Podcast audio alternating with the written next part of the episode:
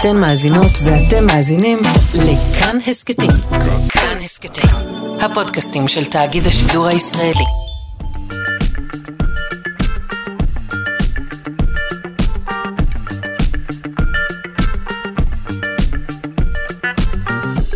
שלושה שיודעים. בוקר טוב למאזיני שלושה שיודעים, היום נשאל מה מגלה לנו DNA שנאסף בטיליון עתיק. איך הרים גדלים? ולאיפה עתיד האיחוד האירופי להעביר את הזבל שלו? בשעה השנייה נשאל איך הגוף מייצר תאי דם אדומים, מה ניתן ללמוד מיכולות הניווט של דג זהב, וגם נשמע על זני יין עתיקים מקומיים. עורכת אלכס לויקר, מפיקה תמר בנימין, על הביצוע הטכני דימה קרנצוב, אני שרון קנטו, ואנחנו מתחילים.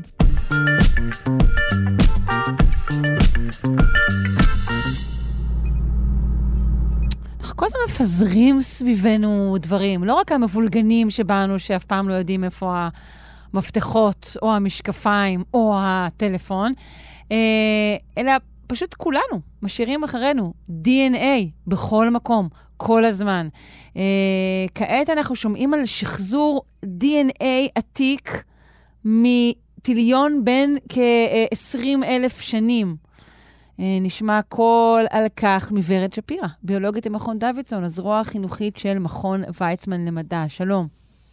שלום, שלום. היי. אז זה היי. נדיר, זה, זה, זה, זה, זה נדיר, או לא נדיר כבר? מה? לא נדיר לפזר DNA. לא, אני, לא DNA נדיר. כל כך, כל כך עתיק, שמצליח להיות מפוענח. אה, זה, זה חדש.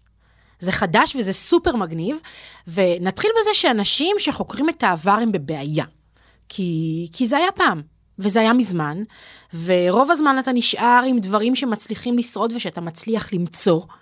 שזה כל מיני, אם זה אבנים, נכון, וכלים, ומדי פעם יש לך מזל ואתה מגלה עצמות, ואם יש לך מזל ונשמר חומר אה, תורשתי בעצמות האלה, אז אתה יכול גם ככה לפענח אה, מידע שהוא מידע תורשתי ששייך ליצור החי. אבל אתה צריך המון המון מזל, ואתה צריך גם המון המון דמיון, כי בסופו של דבר, אם יש לך כלים, אתה לא יכול לדעת באמת מי ישתמש בהם, אם היו שייכים הכלים האלה לגברים או לנשים, אם אה, הקבוצות אה, שהתליונים או התכשיטים או הכלים האלה היו שייכים להם, אם הם היו קבוצות שקשורות איכשהו גנטית, אתה די משלים את הסיפור לפי הממצאים וגם לפי העולם התרבותי שאתה חי היום. אז אתה עושה המון השערות mm. והמון הנחות, ואתה מספר את הסיפור כמו ש...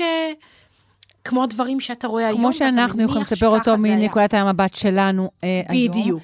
צריך להגיד שהתכשיט שה, שמדובר עליו כאן, הוא אמנם עתיק מאוד, אבל תכשיטים יש לנו, אנחנו מוצאים תכשיטים אנושיים כבר בתקופות קדומות הרבה יותר. נכון. יותר מ-100 אלף שנים. מאוד קדומות, אבל תמיד אנחנו מסתכלים על זה באמת מנקודת המבט של אם אנחנו רוצים לתארך, אז אנחנו עושים תיארוך פחמן, שזה תהליך שאנחנו יודעים לעבוד איתו, אבל הוא תהליך שהוא לפעמים קצת... אה, הוא מאוד פיזיקלי, הוא לא ביולוגי, הוא נותן לנו מידע מאוד מאוד מסוים על, ה, על הזמן, אבל הוא לא נותן מידע מעבר לכך. ואז אחת המחשבות שהייתה לחוקרים זה ללכת בכלל לעולם הפורנזי, לעולם של... אה, אה, כמו שאתה עושה במשטרה, כשאתה מגלה, אתה רוצה... אה, כולם יודעים מה זה פורנזיה, מתוך הממצאים. אה. פורנזיה, כן, אה, כולנו רואים... כל כך הרבה טרו קריים סביבנו, אנחנו מומחים בזה. בדיוק.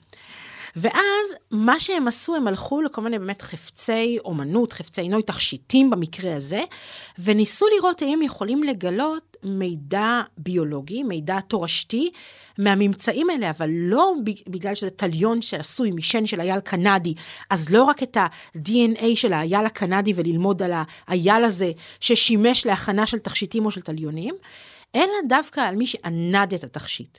עכשיו, הסיבה שהם לקחו דווקא חפצי אומנות שעשויים משיניים ומעצמות, זה בגלל שהחומר הזה, העצם והשן, הם עשויים מחומר שהוא פורוזיבי, כלומר הוא נקבובי מאוד, ואז אם האדם שענד את התכשיט הזיע, או אה, פלט למעשה לסביבה את ה-DNA, פיזר לסביבה את ה-DNA שלו, אז DNA נקשר ונספג בתוך אותה עצם, כך שאנחנו אלפי שנים אחר כך יכולים בעצם לקחת את החומר התורשתי של מי שענד את התכשיט, להפיק אותו החוצה בצורה שהיא לא צורה הרסנית, לא עבור התכשיט ולא עבור ה-DNA, ולמעשה לקבל תמונה של הזהות של מי שענד את התכשיט הזה.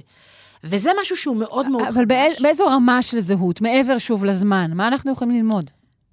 אז אפשר ללמוד למשל האם מדובר בגבר או אישה, ולמעשה מי שהתגלתה לנו, קודם כל אנחנו יודעים שהשן הזאת, התכשיט, עשוי אה, משן של אייל קנדי, ואנחנו יודעים שמי שענד את התכשיט זו אישה. ואיפה הוא נמצא? ש... אה, איפה מצאו את, mm-hmm. את התכשיט? Mm-hmm. באזור סיביר. אוקיי. Okay. ואנחנו יודעים להגיד שזו אישה שחיה לפני כ-17 אלף שנים, והייתה קבוצה, שייכת, אה, מזוהה גנטית עם קבוצה שחיה באותו אזור לפני כ-17 עד 24 אלף שנים, אה, באזור ש- סיביר, מזרח לסיביר, משהו כמו אה, כמה קילומטרים משם, וזה המון מידע כי זה נותן לנו פתאום תמונה אחרת, שהיא לא רק...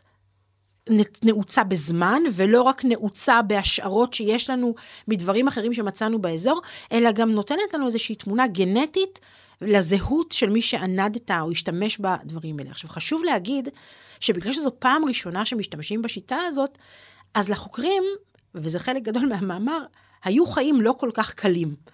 כי הם בדקו כל מיני עצמים וכל מיני חפצי אומנות, ורוב הזמן הם מצאו DNA של אנשים שמצאו את, את העצמים האלה. כלומר... Mm, DNA מאוחר הרבה יותר. אוקיי, לא של כן. מי שזה היה שייך לו, מי שמצא את זה, אוקיי. בדיוק. אז איך יודעים פה, איך יודעים שזה גיל שלה, שזה שלה? אז יש, ה-DNA, כשאנחנו מפזרים אותו החוצה, הוא משמש בעצם כמו איזשהו שעון מולקולרי.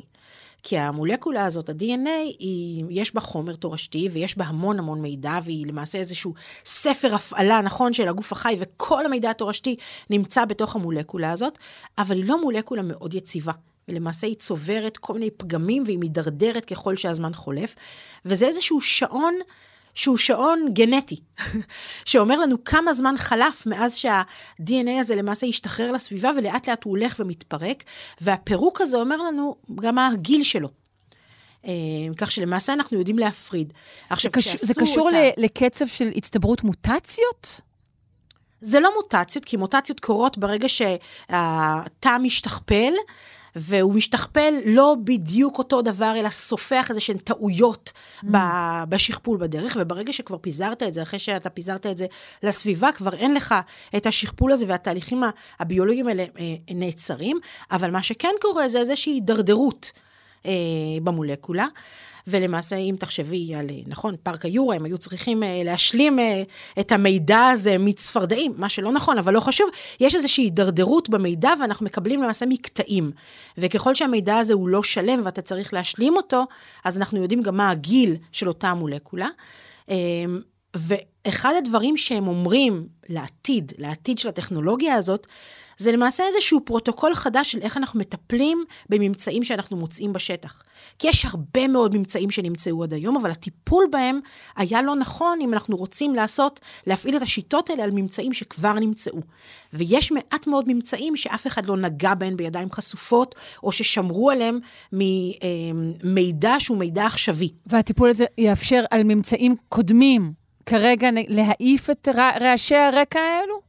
ולהבין... אולי נלמד, כן, אולי נלמד באמת להעיף את רעשי הרקע ולהבין בצורה יותר שלמה את התמונה של מי שחי אה, אה, לפנינו ומי שענד והשתמש בחפצים, אבל זה גם אומר שבעתיד, כשאנחנו נמצא חפצים חדשים, הטיפול בהם הוא יהיה אחר. וזה נכון, אגב, לא רק לממצאים אנושיים, גם מאובנים גדולים, שוב, דינוזאורים, פעם התנהגנו אל המאובנים האלה בדרך אחרת ממה שאנחנו מתנהגים היום.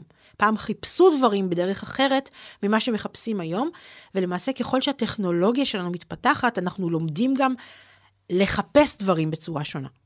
כן, ומן הסתם ככל שאנחנו יכולים לחקור דברים בשיטות עדינות יותר ומדויקות יותר, אנחנו מבינים את החשיבות של אה, ניקיון הזירה, שוב, אם להשתמש בדברים מטרו קריים. אה, אה, מעניין מאוד. אז שוב, DNA עתיק, שוחזר מטיליון, בין 20 אלף שנים בערך. וואו. תודה רבה. ורד שפירא, ביולוגית במכון דוידסון, הזרוע החינוכית של מכון ויצמן למדע.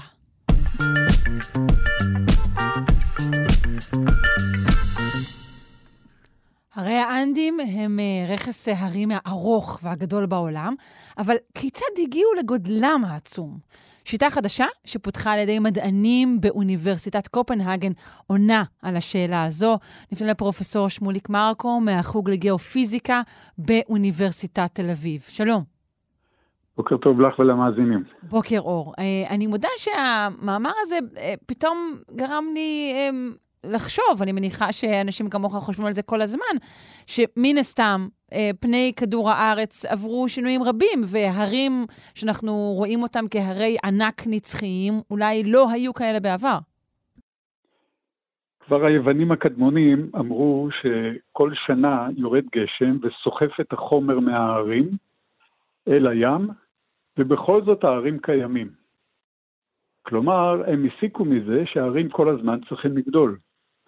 וגם האנדים הם לא חריגים בזה. כל הערים, אם לא היו אה, ממשיכים לגדול, ותכף נסביר איך הם גדלים, איך מגדלים הרים, למי שרוצה לדעת, אה, אם הם לא היו גדלים, הם היו מתחסלים. אם ניקח אה, חשבון גס כזה, נגיד שכל שנה יורד מילימטר מפסגת ההר, אם אנחנו חיים עד 120 שנה, נראה שינוי של 12 סנטימטר מיום הלידה עד יומנו האחרון. זה נורא מעט, אבל כשמדובר על מיליון שנה, אז מיליון מילימטרים זה כבר קילומטר. אז נגיד אה, ניקח עשרה מיליון שנה, אנחנו מחסלים בעשרה מיליון שנה את ההימאליה. כלומר... אז גם אה, הר, הרים כמו ילדים צריכים לאכול. בדיוק. עכשיו, אה, איך גדלים האנדים? קחו רצפט, אם אתם רוצים לגדל הרים כמו האנדים, אתם צריכים להכניס חומר קל מלמטה. למה זה דומה? נניח שאנחנו יושבים על מזרון ים, צפים, גם היבשות צפות על, על חומר שנמצא מתחתיהם. עכשיו אנחנו רוצים לצוף גבוה יותר. אחת האופציות שיש לנו זה להכניס מתחת למזרון ים עוד מזרון ים.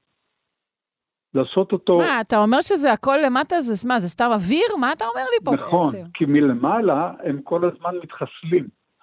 הגשמים שיורדים, הקרחונים שעובדים שם, כל הזמן שוחקים את הערים, והחומר שנסחף מהם אה, נגרע מהגובה ויורד לים. העובדה שהם ממשיכים לגבוה, או, או מפצים על הארוזיה הזאת, מלמדת אותנו שמלמטה נוסף חומר. אז מאיפה מוסיפים חומר? איך נכנסים מתחת לרצועת הרים כזאת? מסתבר שהאוקיינוס הפציפי שנמצא ממערב לאנדים, נכנס מתחת לאנדים, בדיוק כמו בדוגמה שנתתי, אם אנחנו מכניסים מזרון. אז זה לא מזרון, זה קרקעית אוקיינית שהיא ספוגה במים ויש בה אה, סלעים מוצקים, אה, בעיקר בזלת וקצת משקעים אה, שמורכבים בעיקר משלדים של בעלי חיים, שחיים באוקיינוס וכל הזמן מתים והשלדים שלהם מצטברים על הקרקעית, ככה נוצרים סלי משקע כמו גיר וצור וכולי. אה, כל זה נדחף מתחת להרי האנדים, צולל למטה ונכנס מתחתיהם. הגיאולוגים קוראים לזה אזור הפחתה, כי מופחת השטח של האוקיינוס. אז הרים לא גדלים מלמעלה, אלא מלמטה. נכון, על ידי תוספת חומר מלמטה. עכשיו, לחומר הזה אה, קורה דבר מעניין, מכיוון שהוא מגיע לעומק כדור הארץ, בכדור הארץ ככל שיותר עמוק, יותר חם. עד כדי כך חם שהסלעים עוברים התכה. סלע מותח בעומק הוא יותר קל מאותו סלע כשהוא היה מוצק, ולכן הוא שואף לעלות למעלה.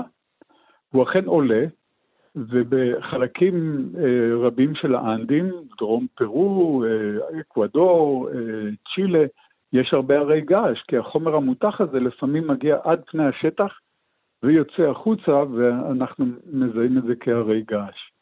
אז בעצם התהליך מתחיל בכניסה של חומר מלמטה, החומר הזה הוא גם קל יותר וגורם לציפה גבוהה יותר, וגם חלקו מותח והוא עולה למעלה ומתפרץ, אה, מוסיף לפני השטח אה, בזלת או חומרים דומים לבזלת שמתפרצים אה, הרי הגעש.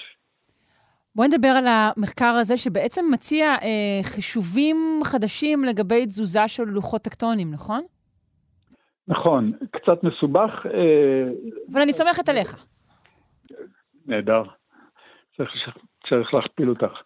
אה, הקצב שבו הלוח הפציפי נכנס מתחת לאנדים זה סדר גודל של שישה, שבעה סנטימטרים בשנה. זה יותר לאט מאשר הגידול של הציפורניים שלנו, למשל.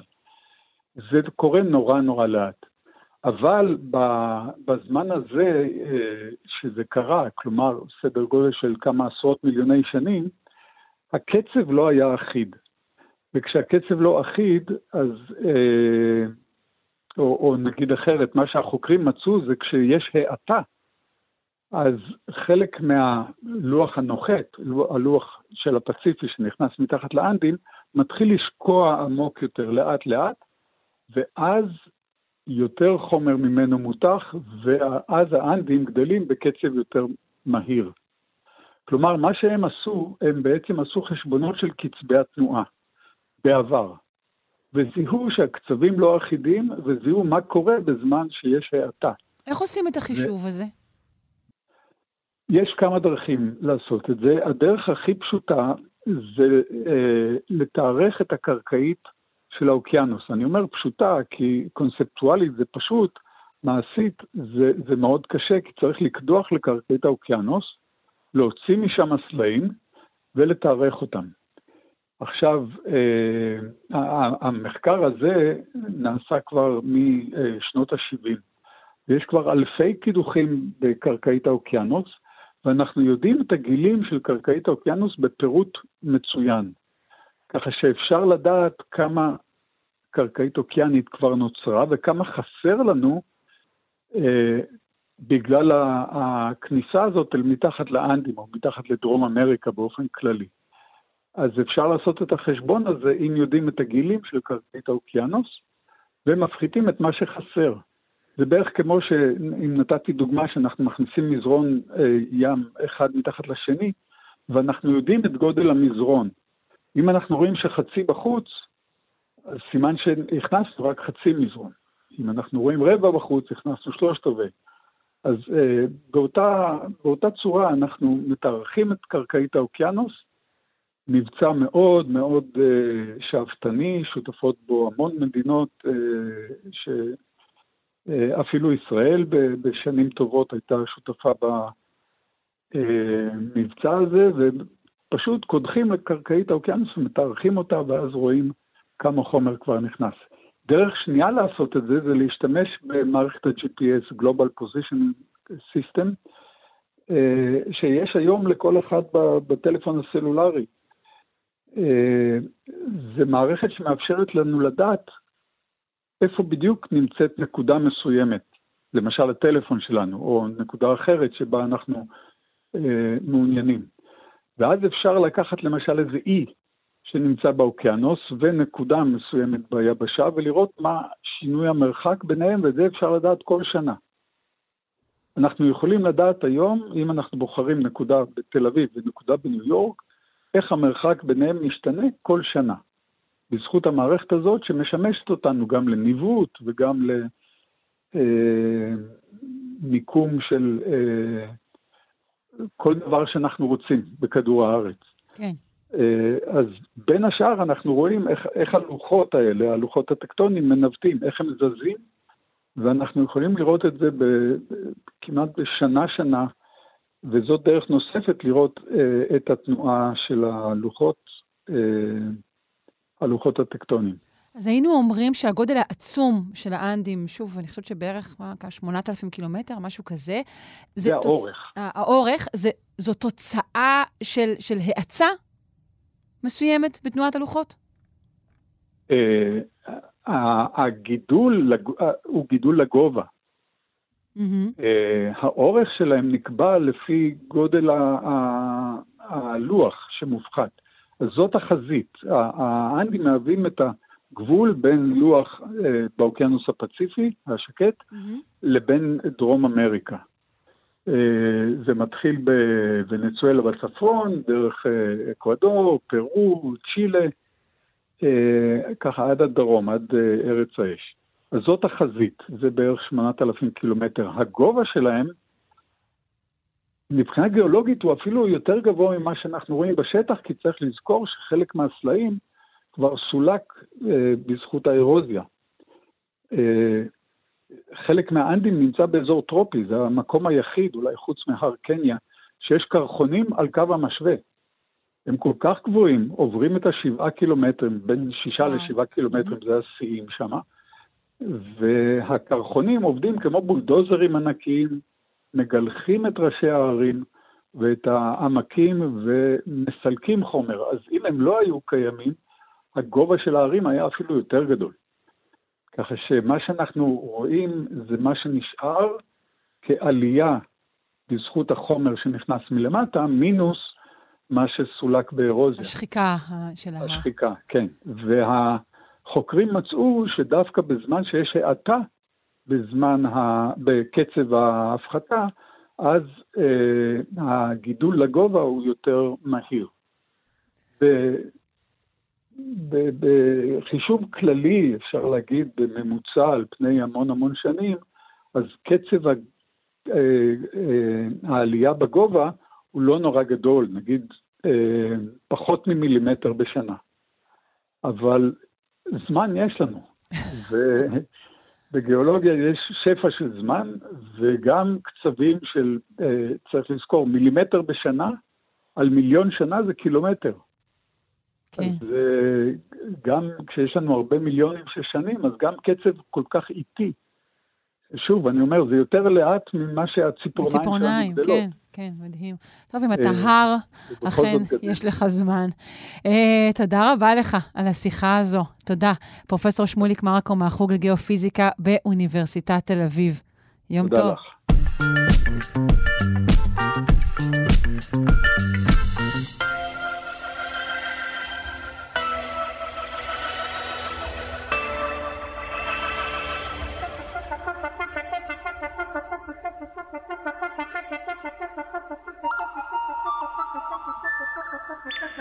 אנחנו כמובן עם הדוקטור נואל בלדה ממרכז סגול למוח ותודעה באוניברסיטת רייכמן, והיום אנחנו עם מחקר חדש שמצא הבדלים מוחיים בין מבוגרים וילדים, שיכולים להסביר אה, הבדלים אה, בהבנת האינטראקציה החברתית. שלום, בוקר טוב.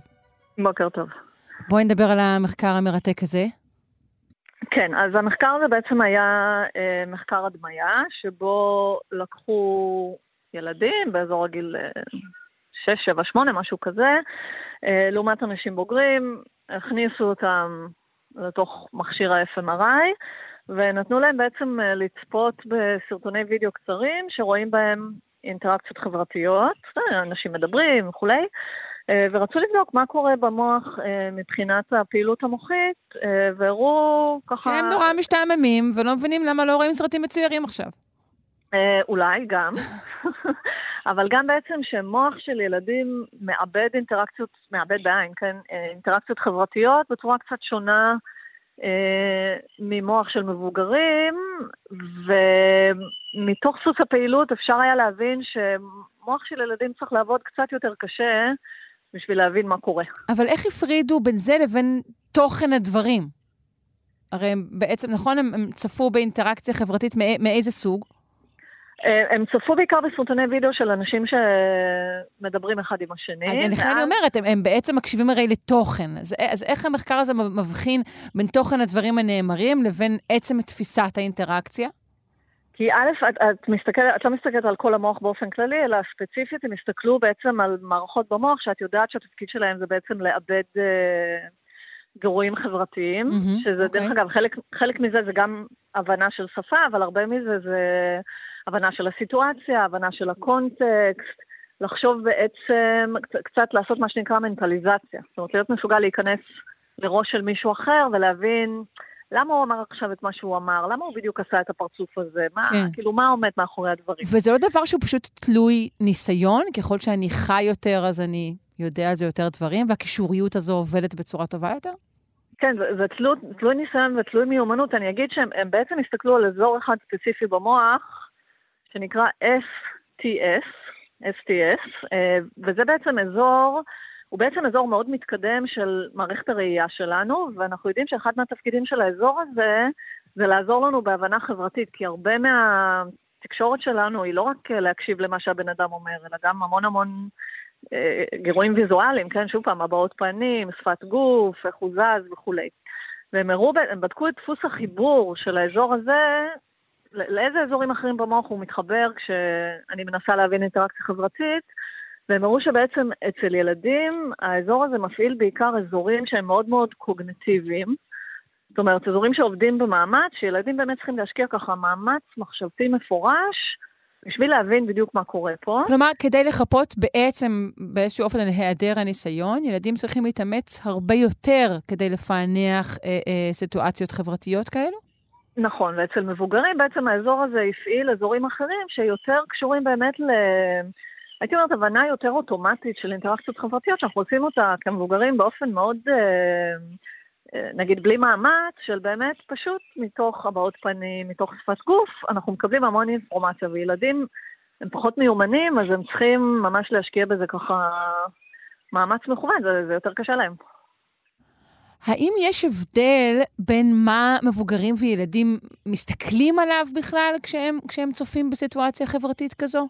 נגיד יותר על גוף, אה, יותר על פנים, דברים כאלו? זה, זה נחקר? כן, אז אני אגיד, לא במחקר הזה, אבל יש מחקרים אחרים שנערכו בעבר, שהראו שבאמת, עוד פעם, עבור מבוגרים, רוב הקשב הולך לדברים לא מילוליים. זאת אומרת, הבנת האספקט המילולי של האינטראקציה זה משהו שהם עושים באופן אה, מאוד אוטומטי וקל, והם שואבים הרבה מהמידע שלהם דווקא מהתקשורת הלא מילולית. ואצל ילדים, כמו שאמרתי, יש הרבה יותר תשומת לב, כמו שאמרת אולי בהתחלה, לנושא של התוכן, אוקיי? של מה בדיוק אומרים וכולי. אז, אז בשבילם זה הרבה פחות אוטומטי. כן. טוב, זה דברים שאנחנו צריכים uh, לקחת בחשבון כשאנחנו משוחחים עם ילדים, או כשהם בכלל נמצאים uh, לידינו בסיטואציות שעבורנו הן באמת uh, אולי מובנות מאליהם, ועבורם הן חדשות לחלוטין.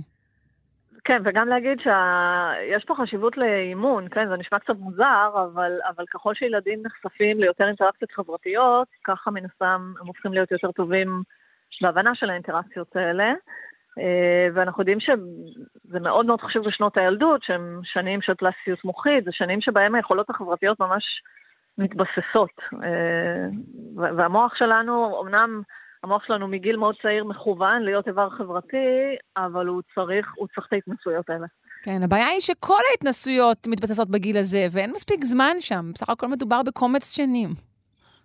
אז תראה, אני, אני אגיד לך משהו, שהיופי של אינטראקציות חברתיות זה שהן כוללות כל כך הרבה אלמנטים רגשיים וקוגנטיביים וחברתיים, שמתוך אינטראקציה חברתית את, את מפתחת המון המון יכולות. זה כאילו את מקבלת המון דברים במחיר של uh, דבר אחד. מעניין וטוב לשמוע.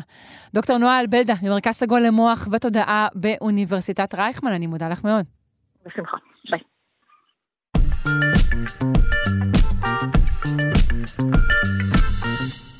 אנחנו עם שבוע המצוינות הישראלית אה, שנערך השנה בסימן אה, דור העתיד. אה, התקיים במסגרתו האקתון תחת הכותרת נשים מובילות מדע.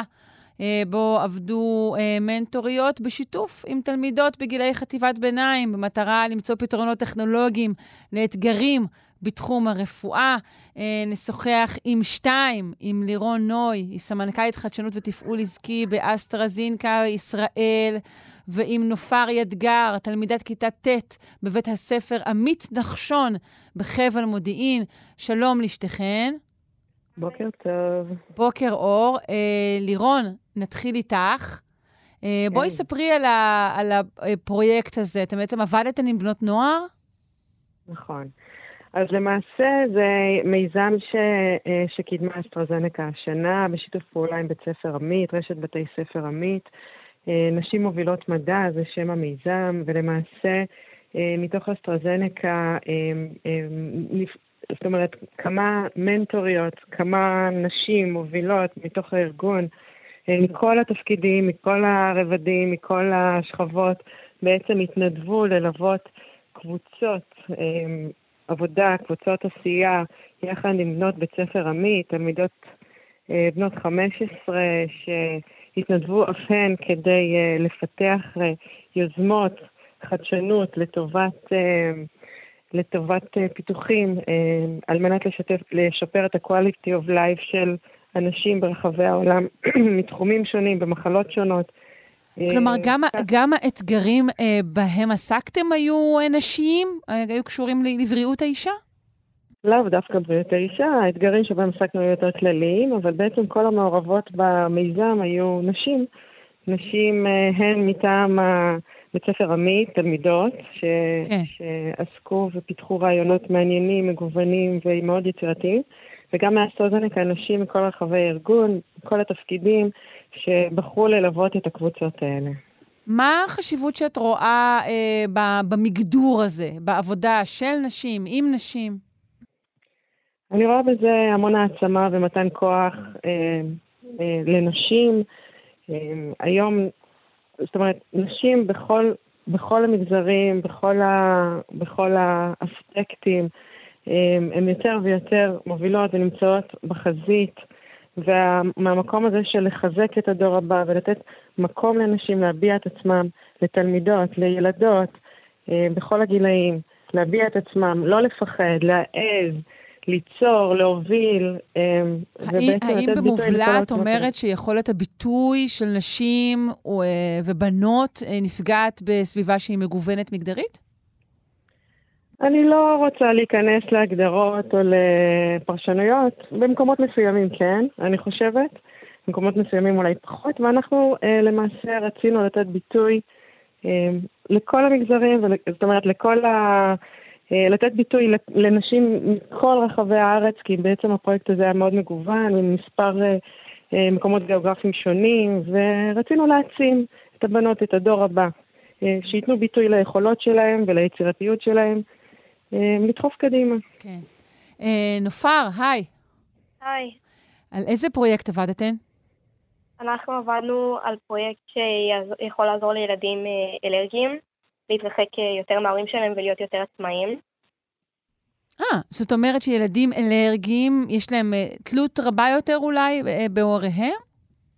כן, בגלל שכאילו הם לא תמיד מבינים מה מותר להם עדיין לאכול ומה אסור, וצריכים יותר להשגיח עליהם בגלל שזה תלוי בחיים שלהם, כל מה שהם אוכלים, מתנהגים, עושים. Mm-hmm. אז ברגע שהם יהיו עם המוצר, אז הם יוכלו להיות יותר עצמאים ובלי ההורים שלהם בגלל שיהיה להם את המוצר שיכול לעזור להם ולא להיות אוקיי. תלויים okay. בהורים. תכף נגיע למוצר, אבל רציתי לשאול אותך, אה, איך הגעתם לרעיון הזה? את, את עצמך אה, אה, סובלת מאלרגיות, או? אה, לא, אני לא סובלת מאלרגיות, אבל אה, הגענו למוצר, חשבנו הרבה מה לעשות, לאיזה אוכלוסיות לעזור, למי, למי לתרום יותר, והגענו ליל, לילדים האלרגיים שקשה להם להתמודד יותר. ומשם התחלנו לפתח את זה. אוקיי, okay, אז בואי ספרי על המוצר הזה ואיך הוא יעזור אה, אה, לילדים לפתח עצמאות. בעצם, אז המוצר הזה זה צמיד שיש בו כמה פונקציות שיכולות לזהות אם יש אלרגן בסביבה של הילדים. מה? איך?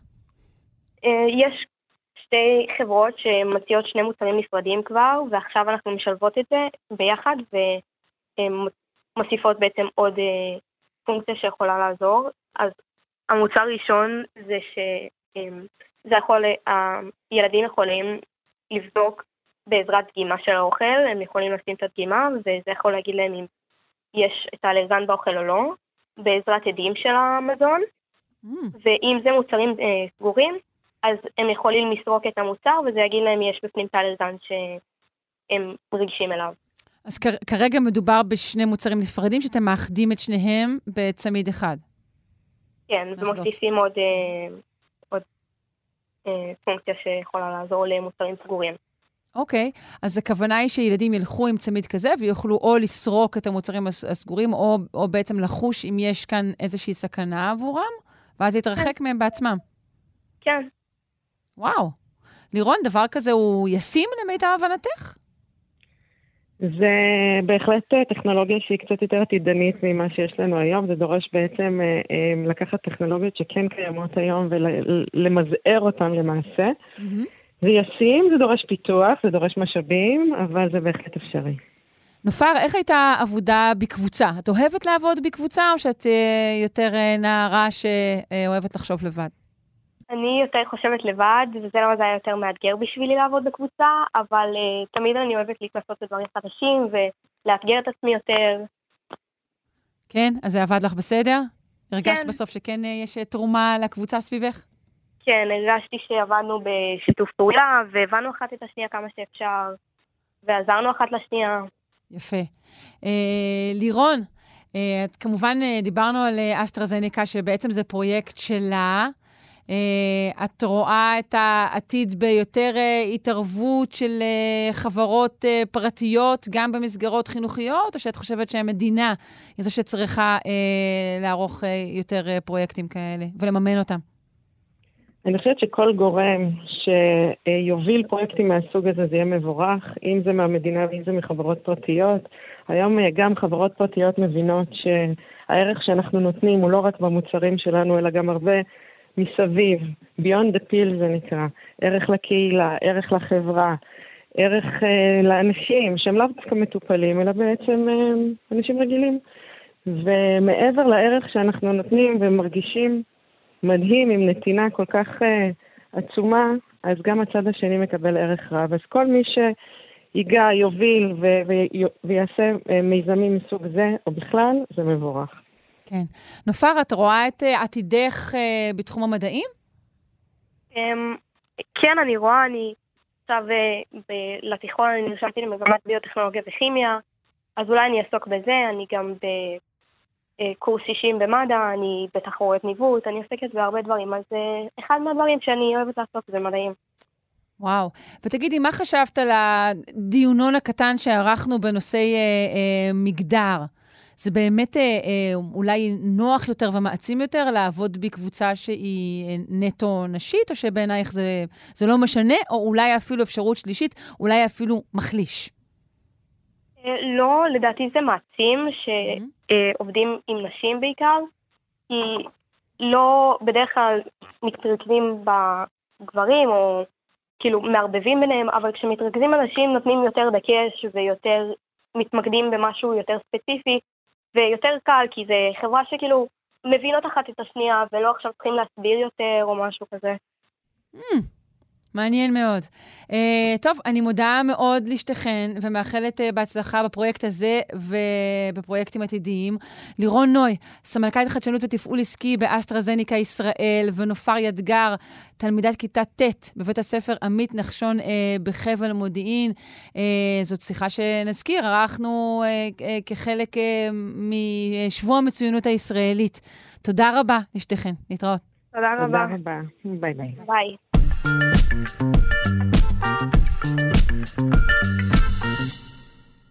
כ-67 מיליון טון של פסולת אה, משונעת בכל שנה בין מדינות האיחוד האירופי, ועוד בערך אה, 33 מיליוני טון מיוצאים החוצה, מחוץ לשטחיו של האיחוד, למדינות עניות יותר. כעת אירופה משנה את חוקי המחזור שלה, אה, וייתכן שמדובר בסוף, או תחילתו של הסוף, של הקולוניאליזם של האשפה. אה, נשמע הכל על כך מהדוקטור עדי לוי, ראש התוכנית לתואר שני בקיימות במרחב העירוני והכפרי במכללה האקדמית אחווה, וחבר הוועד המנהל באגודה הישראלית לאקולוגיה ולמדעי הסביבה. שלום. היי. היי. אז אתה אומר שעד עכשיו אה, בעצם היינו אה, כאותו אה, אדם שזורק את הפסולת שלו פשוט בחצר של השכן, בהנחה שהשכן הזה הוא נגיד עני מכדי להתנגד? משהו כזה, או שהיינו שמים במטאפורה את הפסולת בעולם המערבי פעמים רבות על, על הרכב המפונפן שלנו, מסיעים אותו לחצרו של ה... אה, אותו אדם שלא מסוגל אה, כל כך אה, לנהל רגולציה כמו שצריך של פסולת, או, לא, או לא מנהיגים שלא מעוניינים, לאותן מדינות בעצם, וזה, האמת שזה משהו שמתרחש הרבה מאוד שנים בהרבה מאוד סוגים של פסולת, פסולת למחזור, ועד אה, לפני הרבה מאוד שנים גם כל מיני סוגים של פסולת רעילה שהייתה אה, נשלחת ל... פסולת אלקטרוניקה כבר עניות. לא משליכים ב- ב- באפריקה? כי היו תמונות, אני זוכרת בשעתו, של אה, ילדים אה, צועדים על, אה, על לוחות אם בכל מיני מקומות. אז, אז זהו, אז אה, פסולת אלקטרונית אה, לצערי במדינות כאלה לרוב אה, בהודו ובמדינות אפריקה לרוב נשרפת אה, כדי להפיק ממנה את המתכות ומייצרת זיהום נוראי. אה, אבל אה, פה אנחנו מדברים בעצם על, אה, על האיחוד האירופי, כן, על המקום אולי עם הרגולציה הסביבתית המחמירה ביותר, האיחוד האירופי, קליפורניה, ובעצם, כמו שאמרת, 67 מיליון טון של פסולת משונעת בין המדינות השונות, זאת אומרת מדינות שמעבירות למדינות אחרות, ועוד 33 מיליון טון יוצאים משטח האיחוד למדינות עניות יותר. והחליטו לעשות לזה סוף. אה, הפרלמנט האירופי הולך לקדם חקיקה שתגביל, אה, לפחות בהקשר של פלסטיק, ייצוא של פלסטיק למחזור, אה, למדינות אחרות. בעצם מדינות האיחוד האירופי, יהיו להם הגבלות מאוד משמעותיות, אם הם ירצו... בכלל על, על שינוע של פסולת, כן? זאת אומרת, כאילו, אם, נכון. אם, פה, אם פה זיבלת, אז, אז פה טיפלת, אפשר להגיד. נכון, עכשיו, מה, ש, מה שאנחנו בדרך כלל, או תמיד אומרים לגבי פסולת, זה הדבר הראשון שחשוב ביותר לגבי פסולת, זה לא ליצור אותה. זה בעצם הפחתה במקור. זה הדבר הטוב ביותר שיכולים לעשות. היית אחר אומר, רגע, היית אה, אומר שהסיבה ש, שמכוננים תיקונים כאלו הוא, הוא בעצם עוד ניסיון להפחית את, את ייצור הפסולת מלכתחילה? לא, במקרה הזה לא. במקרה הזה בעצם מדברים על המחזור, אבל עוד לפני שאנחנו ניגשים למחזור, הרבה פעמים כשמדברים אה, עם קהל רחב על נושאים של סביבה, הדבר הראשון שקופץ זה מחזור, כאילו זה הדבר הסביבתי ביותר. אבל מחזור זה רק אה, במקום השלישי או אפילו הרביעי אה, בדרך, כי אה, אנחנו רוצים קודם כל למנוע את יצירת הפסולת, לא אה, לייצר פסולת מיותרת, למשל כלים חד פעמיים, למשל קשים, למשל עוד כל מיני מוצרים שאנחנו לא חייבים להשתמש בהם. אה, אחר כך אנחנו רוצים אה, לנסות לעשות שימוש חוזר או אפילו אה, מחדוש, לעשות שימוש שמיטיב עם אותם, עם אותם סוגי פסולת ש, שאנחנו מייצרים כדי להפוך אותם למשהו אחר, להכניס את זה לכלכלה מעגלית אולי, וכל מיני דברים כאלה, ואחר כך רק אנחנו מדברים על ממש מחזור, לקחת את חומר הגלם, את המוצר, להחזיר אותו להיות חומר גלם, אם אפשר, ולייצר ממנו מוצרים חדשים. במקרה של פלסטיק, הרבה פעמים כשאנחנו עושים תהליכים כאלה של מחזור, אנחנו מקבלים ירידה באיכות של החומר, מכיוון שהפולימרים, השרשרות המאוד מאוד ארוכות של, ה, של הפלסטיק, הסוגים השונים, אה, פשוט אה, הולכות ונשברות עם אה, תהליכי המחזור, והאיכות של החומר יורדת, ולכן בחלק גדול מהמקרים אפשר למחזר רק מספר מוגבל מאוד של פעמים. חלק מסוגי הפלסטיק בכלל לא ממחזרים. אמ, למשל, רגע, אני רוצה להישאר איתך רגע על הסיפור הזה. של שינוע האשפה, כי יש פה כל מיני דברים סביבתיים. יש פה אה, את האשפה עצמה, שהיא אה, מזהמת את כדור הארץ. יש פה אה, את זה שבמקומות שבהם היא מושלכת, לפעמים באמת אה, שורפים אותה ו- והורסים שם את האוויר ואת המים. ויש גם את עצם השינוע. אה, של ההשפעה, נכון? יש מכולות ששתות ו- וכל מיני דברים, שהם כשלעצמם גם אה, תורמים אה, לזיהום לגמרי. הסביבה. אז קודם כל, הדבר הנכון, אם כבר ייצרנו השפעה, ואנחנו מדברים על, פס- על פלסטיק, על דברים שאפשר למחזר, אז הדבר הנכון הוא למחזר בסמוך לאזור היווצרות ההשפעה. זאת אומרת, אם יש לנו מטרופולין גדול, נגיד דמיוני, כן, גוש דן, היינו רוצים מפעלים למחזור וטיפול בפסולת בסמוך לגוש דן, בתוך, בסמוך, באופן ש, שמותאם לאזורי תעשייה והכל, אבל, אבל צמוד, כדי שלא נצטרך להוביל במשאיות את הפסולת במשך אה, אה, שעות ומאות קילומטרים ופקקים וזיהום אוויר ושרפה של הרבה מאוד סולר, אה, למרחקים ארוכים לנגב למשל. שוב, סיפור דמיוני, כן, זה לא... כן, אה, כמובן. ו, אה, כן, וכשאנחנו מדברים פה על, אה, על הובלה בין מדינות בכלל, אז מתווסף להובלה היבשתית כמובן הנושא של הובלה ימית, ומדובר על אוניות ענק עם, אה, ששורפות כמויות אדירות של אה, אה, מזוט, של דלקים מאוד מזהמים, שפולטים הרבה מאוד תחמוצות גופרית ותחמוצות חנקן וחלקיקים נשימים אה, מסוכנים, וזיהום אוויר ופליטת גזי חממה ומה לא, וכל זה בשביל להעביר את הזבל שלנו ממקום אחד למקום אחר. זהו, אני חושבת שיותר ש... רגע, אם זול- המאזין הישראלי אומר לעצמו, טוב, זה, זה קורה באירופה, הזבל שלי בוודאי מטופל אה, כאן, אז אנחנו מתבדים. לא כל הזבל שלנו מטופל כאן. נדמה לי שנכון שקרטונים של משקה, שהם מין כזה עשויים מקרטון, אבל מצופה באיזו שכבה פולימרית, אני חושבת שהם לא מטופלים כאן, נכון? גם הם נשלחים למקום אחר.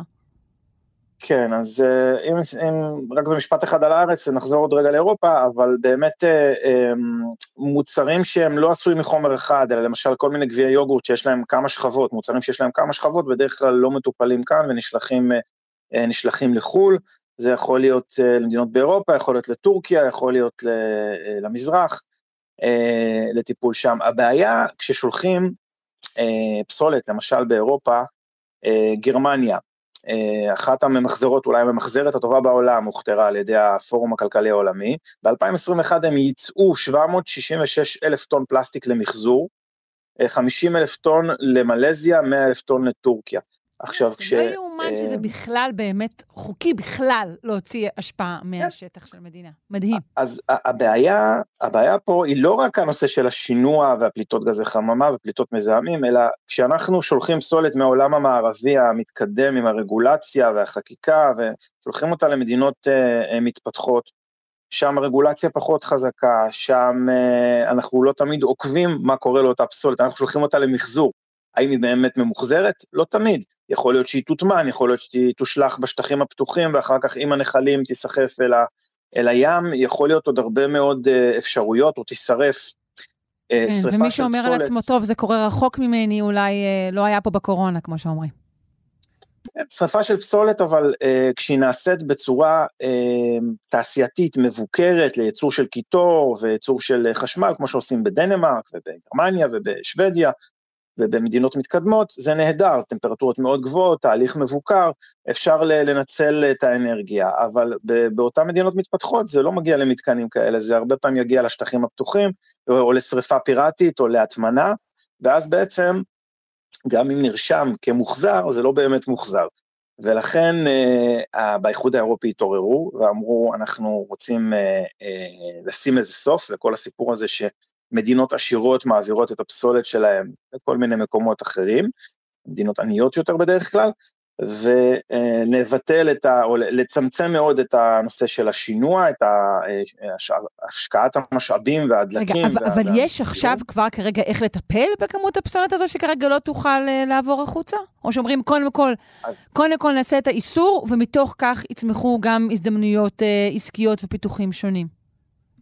יפה, אז, אז בעצם הכוונה פה היא לשנות את הרגולציה. בדרך כלל כשמשנים רגולציה, אה, נותנים פרק זמן מסוים, שנה, שנתיים, שלוש, להיערך לשינויים. זאת אומרת, לא משנים מהבוקר למחר, אה, ובתקופה הזאת, מן הסתם, יצטרכו אה, לשנות את ניהול הפסולת באותן מדינות, באיחוד האירופי, באופן שיתאים לרגולציה החדשה. אם זה להקים מפעלי מחזור מקומיים ולא לסובב את הפסולת בכל האיחוד או למדינות אחרות, אה, אם זה אה, יוגדר שם מה כן אפשר אה, להעביר ומה אי אפשר ובאיזה כמויות, ו, ובעצם המטרה היא לשפר את הביצועים הסביבתיים, העולם המערבי מייצר כמויות אדירות של פסולת, אמרנו הדבר הטוב ביותר זה לצמצם את הפסולת, לצמצם את הכמות של הפסולת עוד לפני שהיא נוצרת, וכשאין ברירה, גם אה, אה, למחזר כבר פסולת שנוצרה. כן, ובעצם, כל זה כמובן אה, עד, ל, עד, עד ליכולת שלנו פשוט להשליך אה, אל תוך מדפסת תלת מימד 20 גביעי יוגורט ריקים ולייצר מהם אה, וילון אמבטיה כן. קטן. אבל זה... הלוואי שזה היה כזה פשוט, אבל, אה, אבל דרך אגב, יש כל מיני טכנולוגיות היום שהן אה, בשלבי התפתחות שונים, למשל במחזור של פלסטיק, שמדברות ממש על לפרק את הפולימר כמו פאזל, לפרק את הפולימר לחלקים שלו, לתת יחידות, ואחר כך להשתמש בהם כדי לייצר פולימרים מחדש, באופן שלא יפגע באיכות של כן. הפלסטיק. אבל אלה ניסיונות שנעשים בסקלות קטנות יחסית היום, מקווה שיצליחו ויתפתחו. האיחוד האירופי בכל מקרה כרגע, אה, מה שהוא רוצה לאסור זה איסור על ייצוא פסולת מסוכנת, כל מה שעלול לייצר גזים רעילים, להתפוצץ, אה, להתנות ייצוא פסולת לא מסוכנת, כמו פלסטיק למחזור, אה, בכך שהמדינות שמקבלות אותה בעצם אה, יציגו יכולת לטפל בפסולת באופן בר קיימא, זאת אומרת שנדע שיש כתובת ושיוצא מזה אחר כך פלסטיק ממוחזר וחוזר לשימוש, ו... אמ, בתוך מדינות ה-OECD כדי לוודא שהפסולת בעצם מטופלת כמו שצריך. איסור משלוחים של פסולת שמיועדת להטמנה, למעט מקרים מאוד מיוחדים, זאת אומרת, יש פה איזשהו שינוי טוב בסך הכל. שינוי מאוד. ברעיון. כן, טוב, כן. אנחנו ו- כרגיל... וצריך לראות את היישום רק. נכון, כן. אנחנו כרגיל מאחורי אירופה. אני מדמיינת גם את uh, העניין הזה של לבדוק האם זה קורה אצלנו. הנה, אחי, אתה רואה, זה קורה פה, הנה, יש לי נייר, קבל. Uh, נראה איך זה יהיה אחרת אצלם. Uh, נזכיר גם שהכתבה על הנושא הזה פורסמה על ידי uh, זווית, סוכנות הידיעות למדע וסביבה, ונודה לך בשלב זה, דוקטור עדי לוי, ראש התוכנית לתואר שני בקיימות המרחב העירוני והכפרי, המכללה האקדמית אחווה וחבר הוועד המנהל באגודה הישראלית לאקולוגיה ולמדעי הסביבה. תודה. תודה לכם.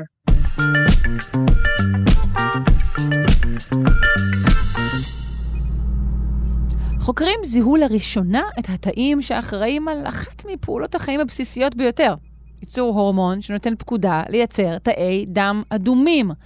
נשמע על כך מהדוקטור אמיר גלעדי מהמחלקה לאימונולוגיה במכון ויצמן. שלום, בוקר טוב. בוקר טוב, ושלום שרון. שלום. Uh, אני מודה שזה הפתיע אותי, חשבתי שאנחנו יודעים הכל על העניין הזה כבר הרבה מאוד זמן. Uh, אני מודה שגם אותי זה הפתיע. Uh, למעשה, אריתרופויטין התגלה כבר בשנות ה-70 של המאה ה-20, אבל מסתבר שעדיין יש תעלומות פתוחות בביולוגיה.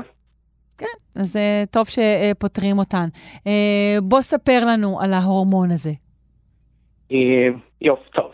אז אני רק רוצה לציין דבר ראשון, שהמחקר אה, נערך אה, במעבדה של אה, פרופסור עידו עמית, mm-hmm. מהמחלקה לאימונולוגיה במכון ויצמן, בשיתוף פעולה של אה, דוקטור ביורט קרגסטיין, אה, אייל דוד ואנוכי, ובשיתוף פעולה עם מעבדות שונות ברחבי העולם. יפה. אה, אז, כן. אה, אז באמת, כל התאים בגוף זקוקים לחמצן, אה, חמצן זה בעצם הדלק המרכזי שמאפשר את כל הפעילות התאית, ולכן תאי דם אדומים הם התאים שמיוצרים בקצב אה, הכי גבוה אה, אה, בגוף, כדי שיוכלו להעביר אה, חמצן לכל הרקמות בגוף. אה, אה, ומצד שני, גם אה, כל דבר טוב, אה, אם, הוא נמצא בעודף זה יכול להזיק, ועודף של תאי דם אדומים בגוף יכול להביא לדם סמיך, לקרשיות יתר וגם לשבץ, ולכן ייצור תאי דם אדומים בגוף נמצא בבקרה הדוקה של, חלבו, של הורמון בשם אריתרופואטין, אה, אה, שכאשר הוא נקשר... בקיצור, אה, EPO? EPO, נכון. חלבון שכאשר הוא נקשר לתאי הדם האדומים, הוא מסמן להם להתחלק, להתרבות ולצאת למחזור הדם. אמרת למה ייצור יתר מביא, האם אנחנו צריכים לדעת גם על דברים שהוא מעיד עליהם? יצור יתר של אריתרופואטין יכול, אז כיום, מה שכבר היה ידוע זה שאריתרופואטין אה, מיוצר בכליה. Mm-hmm. ייצור יתר של אריתרופואטין יכול אה, להעיד על, על בעיות כלייתיות, ובמקרים חמורים זה אפילו יכול להעיד על סרטן, כיוון שתאים סרטניים בעצם יודעים לנצל את ייצור אריתרופואטין כדי לקדם את השרידות שלהם mm-hmm. ולספק להם יותר חמצן. אוקיי. Okay. אוקיי.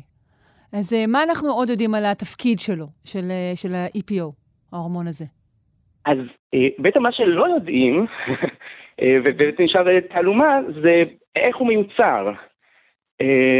אריתרופואטין, מה שכן היה ידוע זה שאריתרופואטין מיוצר בכליה, הכליה היא האיבר שחש את כמות החמצן בסביבה, ועד היום היה אה, אה, משוער שיש איזשהו תא מסוים, לא יודע אם זה סוג תא אחד או מספר תאים, שהם אלה שאחראים לחוש את אה, ריכוז החמצן בסביבה ולתרגם את זה לייצור של אריתרופואטין, אבל למעשה במהלך השנים כמעט כל התאים אה, בכליה בשלב זה אחר אה, נחשדו כאחראים על ייצור אריתרופואטין, אבל באמת לא נמצא אה, אותו התא עד ש... אנחנו הגענו ובמחקר אה, שלנו בעצם הראינו תא אחד ספציפי, בעזרת אה, הטכנולוגיה שלנו של אה, ריצוף התא הבודד, הצלחנו לייחס את ייצור אריתרופויטין לתא אחד ספציפי בכליה. את זה עשיתם במחקר קודם כבר, נכון? לא, למעשה זה המחקר הראשון שבעצם mm-hmm. פתח בעצם את הדרך להסתכל על ייצור אריתרופויטין בכליה. אוקיי, איך הראיתם את זה? איך הוכחתם את זה? אמ, אז למעשה, אני רוצה קצת לציין את, ה, את האתגרים שעמדו בפניהם. אמ, אז התאים האלה שמייצרים אריתרופויטין הם מאוד נדירים בכליה, ובשביל לסבך את העניין במצבים של, אה, אמ, של חמצן תקין, של ריכוז חמצן אה, הרגיל אה, באטמוספירה, אריתרופויטין מיוצר ברמות מזעריות. עד שלא לא מאפשרות בעצם גילוי בשיטות הקיימות. וכשיש מחסור בחמצן, אני מניחה שזה עוד יותר מסובך. כשיש מחסור בחמצן, אז ייצור אריתרופויטין עולה, ובעצם כן מאפשר גילוי, אבל כמובן שזה מצריך אה, אה, מערכים אה, ניסויים שלמשל בבני אדם אה, אי אפשר בעצם לבצע, לכן נאלצנו בעצם לעבור בשיתוף פעולה עם מעבדה אה, בשוויץ לייצר מודל עכברי שמאפשר לנו להסתכל על אותם תאים. במודל העכברי הזה, זה עכבר שהונדס גנטית, כך שכל תא שביטא באיזה שלב במהלך חייו אריתרופואטין, נהיה מסומן בחלבון זרחני. שבעצם כאשר התא הזה מסומן אנחנו יכולים להסתכל עליו למשל במיקרוסקופ ולדעת עליו שהוא ביטא אה, אריתרופואטין. Okay. אמ. עכשיו, לקחנו את העכברים האלה, אנחנו um, חשפנו אותם לתנאים של uh, מחסור uh, חריף בחמצן, ו, ובעצם הסימון הזה אפשר לנו לבודד את אותם תאים שאנחנו כבר יודעים שביטאו אריתרופואטין, ולהפעיל עליהם את אותן שיטות אה, מולקולריות של ריצוף התא הבודד, שמאפשרות לנו לשאול מי הם התאים האלה אה, ואיך הם נראים, איפה הם נמצאים אה, וכולי. ובאמת, כבר בשלב מאוד ראשוני של המחקר, ראינו שיש רק סוג תא אחד, תא מסוג פיברובלסט, אותם תאים שאחראים על יצירת רקמת החיבור בכליה, אה, כמובן נדיר מאוד, שהוא ורק הוא, ובאמת הצלחנו לראות ראיות אה, אה, חותכות לייצור של אריתרופואטין רק באותם תאים במצבים של אה, אה, חשיפה לרמות חמצן נמוכות. אוקיי, okay, ואז צריך אבל לעבור להוכיח את העניין הזה גם uh, בתאים אנושיים, לא? Uh, נכון. אני רק רוצה לציין שכיוון שאנחנו בעצם הראשונים שאפיינו את, ה, את התאים האלה, uh, אמ, בעצם הרשינו לעצמנו גם לקרוא להם בשם. אה, וכיוון... אז זהו, אז כיוון שדוקטור אה, ביוט אה, קרקסון, אחת ממובילות המחקר, היא אה, מאיי פארו במקור, אה, היא מסקנדינביה, אז אה, היא החליטה לקרוא להם על שם דמויות מהמיתולוגיה הנורדית, הנורדית אה, הנורן, על שם הנורניות שהן אה, נשים אה, מיתולוגיות שבעצם קובעות את גורלו של האדם. אה, וואו. טוב, בהחלט שם שנושא על כתפיו דברים רבים, אוקיי. בדיוק, אנחנו, כן, אכן חשבנו ש, שזה יכול להיות משמעותי. Okay. כן. עכשיו, כמובן, עד עכשיו הראינו שהם משפיעים ספציפית על גורלו של העכבר, כדי לעבור קדימה ל... ולראות האם הם משמעותיים גם באדם, אז דבר ראשון, מה שעשינו, בעצם חיפשנו במאגרי מידע קיימים, עכשיו שאנחנו יודעים את כל המידע שגילינו על uh, סלס uh, בעכבר, חיפשנו אם אנחנו מוצאים תאים כאלה גם באדם, ובאמת כבר במעבד, uh, במאגרי מידע קיימים שפורסמו כבר, שמאפיינים תאים שונים בכליה, ראינו תאים מאוד מאוד דומים uh, לתאי נורן, גם בכליות אנושיות, עם הבדל אחד משמעותי, לא הצלחנו לראות ייצור של אריתרופואטין באותם מאגרים. והסיבה לכך היא, כפי שכבר אמרתי, ש... אה, במצבים של אה, חמצן אה, נורמלי, אריתרופואטין מיוצר ברמות מאוד, מאוד קטנות שלא מאפשרות גילוי. כלומר, כדי לגלות צריך לייצר מצבים של חוסר חמצן? בדיוק, okay. אוקיי. וזה משהו שאנחנו לא יכולים לעשות כמובן באופן יזום. עם אדם חי. באדם חי, נכון. לכן נאלצנו בעצם לחפש עדויות לכך באנשים שלרוע המזל נחשפו, או בעצם סיבת המוות שלהם הייתה אה, מחסור קיצוני בחמצן, אה, ובאמת אה, אחרי מאמצים מצאנו אה, מקרה מצער של אישה שנהרגה בשריפה בשאיפה של אה, חמ, פחמן חד חמצני, שבעצם חוסם את היכולת של כדוריות הדם האדומות להוביל חמצן לרקמות ומדמה מצב של, של מחסור בחמצן. ו- והיו ברשותכם תאי כליה של, של האישה הזו? אז, אז אותה אישה אה, תרמה את אה, גופתה למדע, אנחנו חייבים לה ולמשפחתה תודה רבה על כך, mm-hmm. אה, ובעצם היינו יכולים לקבל אה, אה, דוגמאות מאותה כליה שבעצם שומרה למטרות מחקר, אה, ובעזרת שיטות של צביעה אה, מיקרוסקופית הצלחנו לראות אה, לא רק ייצור מוגבר של אריתרופויטין בכליה של אותה אישה, אלא גם את, הקונטקסט, את הקונטקסט התאי של, אותה, של אותם תאים מייצרים, וראינו שהם באמת דומים בהרבה מאפיינים לאותם תאי נורן שאפיינו בעכבר. האם הגילוי הזה יאפשר אה, לכם לפתח דרכים שיעודדו אנשים לייצר יותר אה, אה EPO? זה, אז, אז זה, זה באמת ה-holy אה, grail של, של המחקר. אני רוצה לציין שבסופו של דבר זה מחקר ראשון בתחום פורץ דרך, אה, לפחות אה, אנחנו מקווים. Mm-hmm. ו, אבל אם אנחנו מסתכלים על מקרים דומים, למשל במצב של בסוכרת, אז גילוי של, של תאי בטא, תאים בלבלב, שבעצם הם הלת ספציפית שמייצרים אינסולין, הוביל ממש להתפוצצות מחקרית בתחום של uh, חקר הסכרת. נכון. Uh, שבעצם היום יש בקנה מחקרים ותרופות שנמצאות בתהליכי אישור, שמנסים ממש לעודד גם צמיחה של תאי הבטא בחולי, אה, בחולי סכרת ואפילו השתלה ממקור חיצוני של תאי בטא באנשים. ואנחנו מאמינים שאותו דבר יקרה כאן עם, עם מחלות כליה?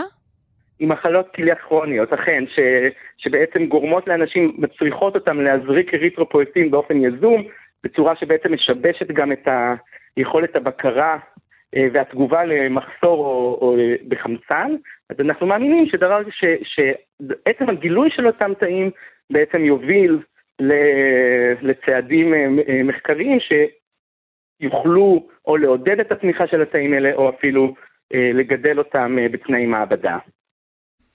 טוב, נפלא, מרשים מאוד. אני מודה לך על השיחה הזו. דוקטור אמיר גלעדי, מהמחלקה לאימונולוגיה במכון ויצמן. תודה.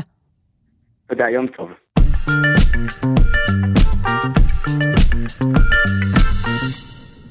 חוקרים מהמחלקה להנדסה ביו-רפואית באוניברסיטת בן גוריון בנגב הצליחו לנטר את הפעילות הנוירונית במוחו של דג זהב, בכדי להבין את צורת החשיבה ואת יכולת הניווט שלו.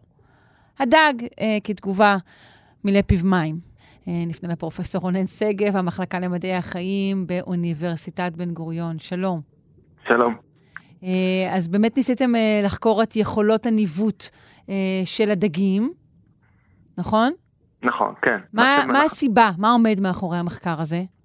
מה שצריך לזכור זה ברגע שחיה מנווטת בעולם, היא צריכה בעצם ללמוד את הסביבה. היא צריכה לשכן בזיכרון את המבנה של הסביבה, ובשלב יותר מאוחר לשלוף את האינפורמציה הזאת מהמוח ולהשתמש בה. מה שהופך בעצם את השאלה כיצד דג מנווט, בעצם היא אה, אה, קרובת משפחה מדרגה ראשונה של השאלה כיצד דג זוכר וכיצד דג לומד את הסביבה. כן, זה okay. אוקיי? כרוך בזיכרון? זה לא משהו שקורה בזמן אמת, נגיד, שוב, כמו שהטלפינגים משתמשים בסונאר, אז זה, זה, זה לא, אני, אם הבנתי נכון, זה לא על זיכרון, זה עובד על החזרה של גלים בזמן אמת. לא, אז אה, תנסי לדמיין בעצם, כל אחד מאיתנו נגיד יכול לדמיין את העיר שבו הוא גר. אנחנו מסוגלים ללכת ולעשות את המסע המחשבתי הזה של ללכת נגיד אה, את כל הדרך אה, מהבית שלי עד נגיד לסופרמרקט הקרוב. Mm-hmm. מה שאומר שבעצם בתוך הזיכרון שלי יש משהו שאנחנו קוראים ברמה המקצועית משהו שנקרא מפה קוגניטיבית. אם זה בעצם ה... שיכנתי בזיכרון את היחסים בין המקומות השונים בסביבה, מה שמאפשר לי בעצם בשלב יותר מאוחר לשלוף את האינפורמציה הזאת ובעצם למצוא את הדרך שלי. אנחנו מתעניינים בשאלה בעצם כיצד דגים עושים את זה, כדי להבין כיצד בעצם הם לומדים את הסביבה וכיצד הם מנווטים. כן, אפשר כמעט להשליך מכך על תפיסת העבר, ההווה והעתיד שלהם. אז אה, מה עשיתם? מה שאנחנו עשינו זה פיתחנו בעצם טכנולוגיה שמאפשרת לנו אה, לתת לדג לשוטט באקווריום, בזמן שאנחנו מודדים בעצם פעילות עצבית מתאי מוח בודדים באזור שאנחנו חושדים שהוא קשור בעצם ל, אה, למשימת הניווט. קודם כל זה אקווריום גדול דיו, כזה שניתן לנווט בו, אני שומעת. כן, זה היה כבר די גדול, זאת אומרת הוא, הוא משהו כמו מטר על מטר, אה, הוא 70 סנטימטר על מטר ומשהו, או משהו כזה, אני לא זוכר בדיוק, והדג הזהב יכול בעצם לשוטט בו כמה שהוא רוצה. איזה מכשיר זה? מה שמתם עליו? מה שעושים זה בעצם, אה, אה, זה מכשיר שהוא במובן מסוים הוא מחשב קטן, שמה שהוא עושה הוא בעצם מקבל את האותות החשמליים מהמוח של הדג, מגביר אותם ושומר אותם בעצם על רכיב זיכרון כמו שיש לנו בטלפון הסלולרי. אוקיי, okay, במה דג זהב נגיד, אנחנו יודעים שהוא דומה לדגים אחרים, דומה ליונקים אחרים, כלומר לא אחרים, אלא דומה ליונקים? כן, אז, אז קודם כל זה, המוטיבציה בעצם לעבוד עם אה, דג זהב, זה, דבר ראשון זה שבעצם אם את מסתכלת על העולם בעצם בעלי החוליות, אז דגים מהווים בערך חצי מבעלי החוליות עליה בפלנטה הזאת. ולכן הם בעצם אה, מהווים אה, קבוצה מאוד חשובה בביולוגיה, אז דג הזהב מייצג אותם. עכשיו, מנקודת המבט שלנו כמדענים שמעניין אותנו בעצם שאלות רחבות, אנחנו מקווים על ידי כך שאנחנו בעצם פותחים פותחים צוהר לכיצד דג זהב מנווט, אנחנו פותחים צוהר לשאלה כיצד בעצם חיות בצורה רחבה מנווטות. מכיוון שאני, במובן מסוים, הדג הזהב, מכיוון שהוא שונה ממני מאוד מבחינה ביולוגית, הוא מספר לי מהם בעצם העקרונות האוניברסליים של הבעיה הזאת, שאני יכול ללמוד את זה מתוך זה שאני מסתכל בעצם על חיה שהיא דווקא די רחוקה ממני מבחינה אבולוציונית.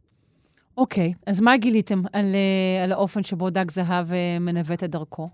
מה שאנחנו גילינו, בעצם השאלה, השאלה הבסיסית, שאלת המחקר שהתחלנו איתה, הייתה מתוך זה שאנחנו אה, יודעים המון על בעצם כיצד אינפורמציה על המיקום של החיה מיוצגת במוח של יונקים. וזה כתוצאה בעצם מאין ספור עבודות שחלק מהן קיבלו אה, פרס נובל ב-2014, אה, שמראות שבעצם יש במוח של יונקים תאים שמקודדים את המיקום של החיה. זאת אומרת, כשהחיה נמצאת במקום מסוים אז הם פעילים, וכשהיא נמצאת במקום אחר הם לא פעילים. Okay. אוקיי. אנחנו שאלנו את השאלה, האם בעצם, האם זה משהו שהוא אוניברסלי, אפשר לראות את זה בכל חיה שמנוודת, או שאנחנו יכולים לראות דברים שונים כאשר אנחנו מסתכלים על חיה שהיא מאוד מאוד שונה מאיתנו מבחינה אבולוציונית. אז מה שאנחנו אמרנו, טוב, בסדר, דג זהב הוא חיה מאוד רחוקה מבחינה אבולוציונית, היא חיה בעולם מאוד שונה ממני, היא נושמת, אה, היא נושמת מים, יכולה לשחות למעלה למטה, אני לא יכול לעשות את הפעולות האלה, האם באמת אפשר לראות דברים שונים בדג זהב? והתשובה היא שאפשר לראות דברים דומים ושונים כאחד. אוקיי? אז. יש בעצם תאים באמת שמייצגים איפה החיה נמצאת בתוך האקווריום, אבל לא מצאנו את התאים שהם מאוד מאוד דומיננטיים בממצאים מיונקים, אלא מצאנו בעצם תאים מסוג אחר שמקודדים את המיקום של החיה לאורך צירים שונים. שזה משהו שהוא, זאת אומרת, הוא גם דומה והוא גם שונה, מה שמביא בעצם מחשבות לגבי כיצד אני בונה מערכת אה, אה, מוחית שיכולה לנווט. ושוב, הכוונה לניווט בסביבה שהיא מוכרת, שהיא לא, שאתה לא נחשף אליה כן. בפעם הראשונה. כן, נכון.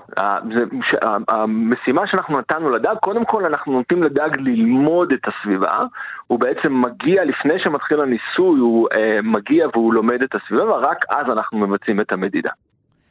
ועד כמה העובדה שדג מנווט במים אה, עושה את השוני אה, בינו לבין בעלי חיים אחרים? התשובה היא שאנחנו עוד לא יודעים. מאוד פשוט. אנחנו לא יודעים, אה, זה כן נראה שונה, השאלה היא האם התווך הוא מה שהופך את, ה, אה, את הממצא הזה לשונה, אנחנו לא יודעים עדיין. אוקיי, okay. ומה ראיתם בתנועות שלו, אפשר להגיד, לא יודעת אם אפשר להגיד, בבחירות שלו? מה, מה העיד על, על זה שהוא מכיר את סביבתו? אה, מה שעושים בעצם, איך, איך מכירים את ה, לדג את הסביבה? בדרך כלל אתה מכניס דג אה, זהב לסביבה חדשה, הוא בדרך כלל עומד, הוא, הוא מעדיף להיות בפינה.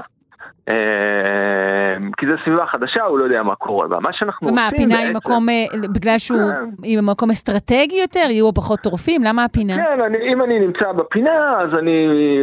הגישה אליי היא יותר מוגבלת, יש פחות מקומות שאני צריך להסתכל, זה בהחלט אה, נראה כמו אסטרטגיה הגנתית. דברים שלמדתי מ-X מיקס דריקס, כן.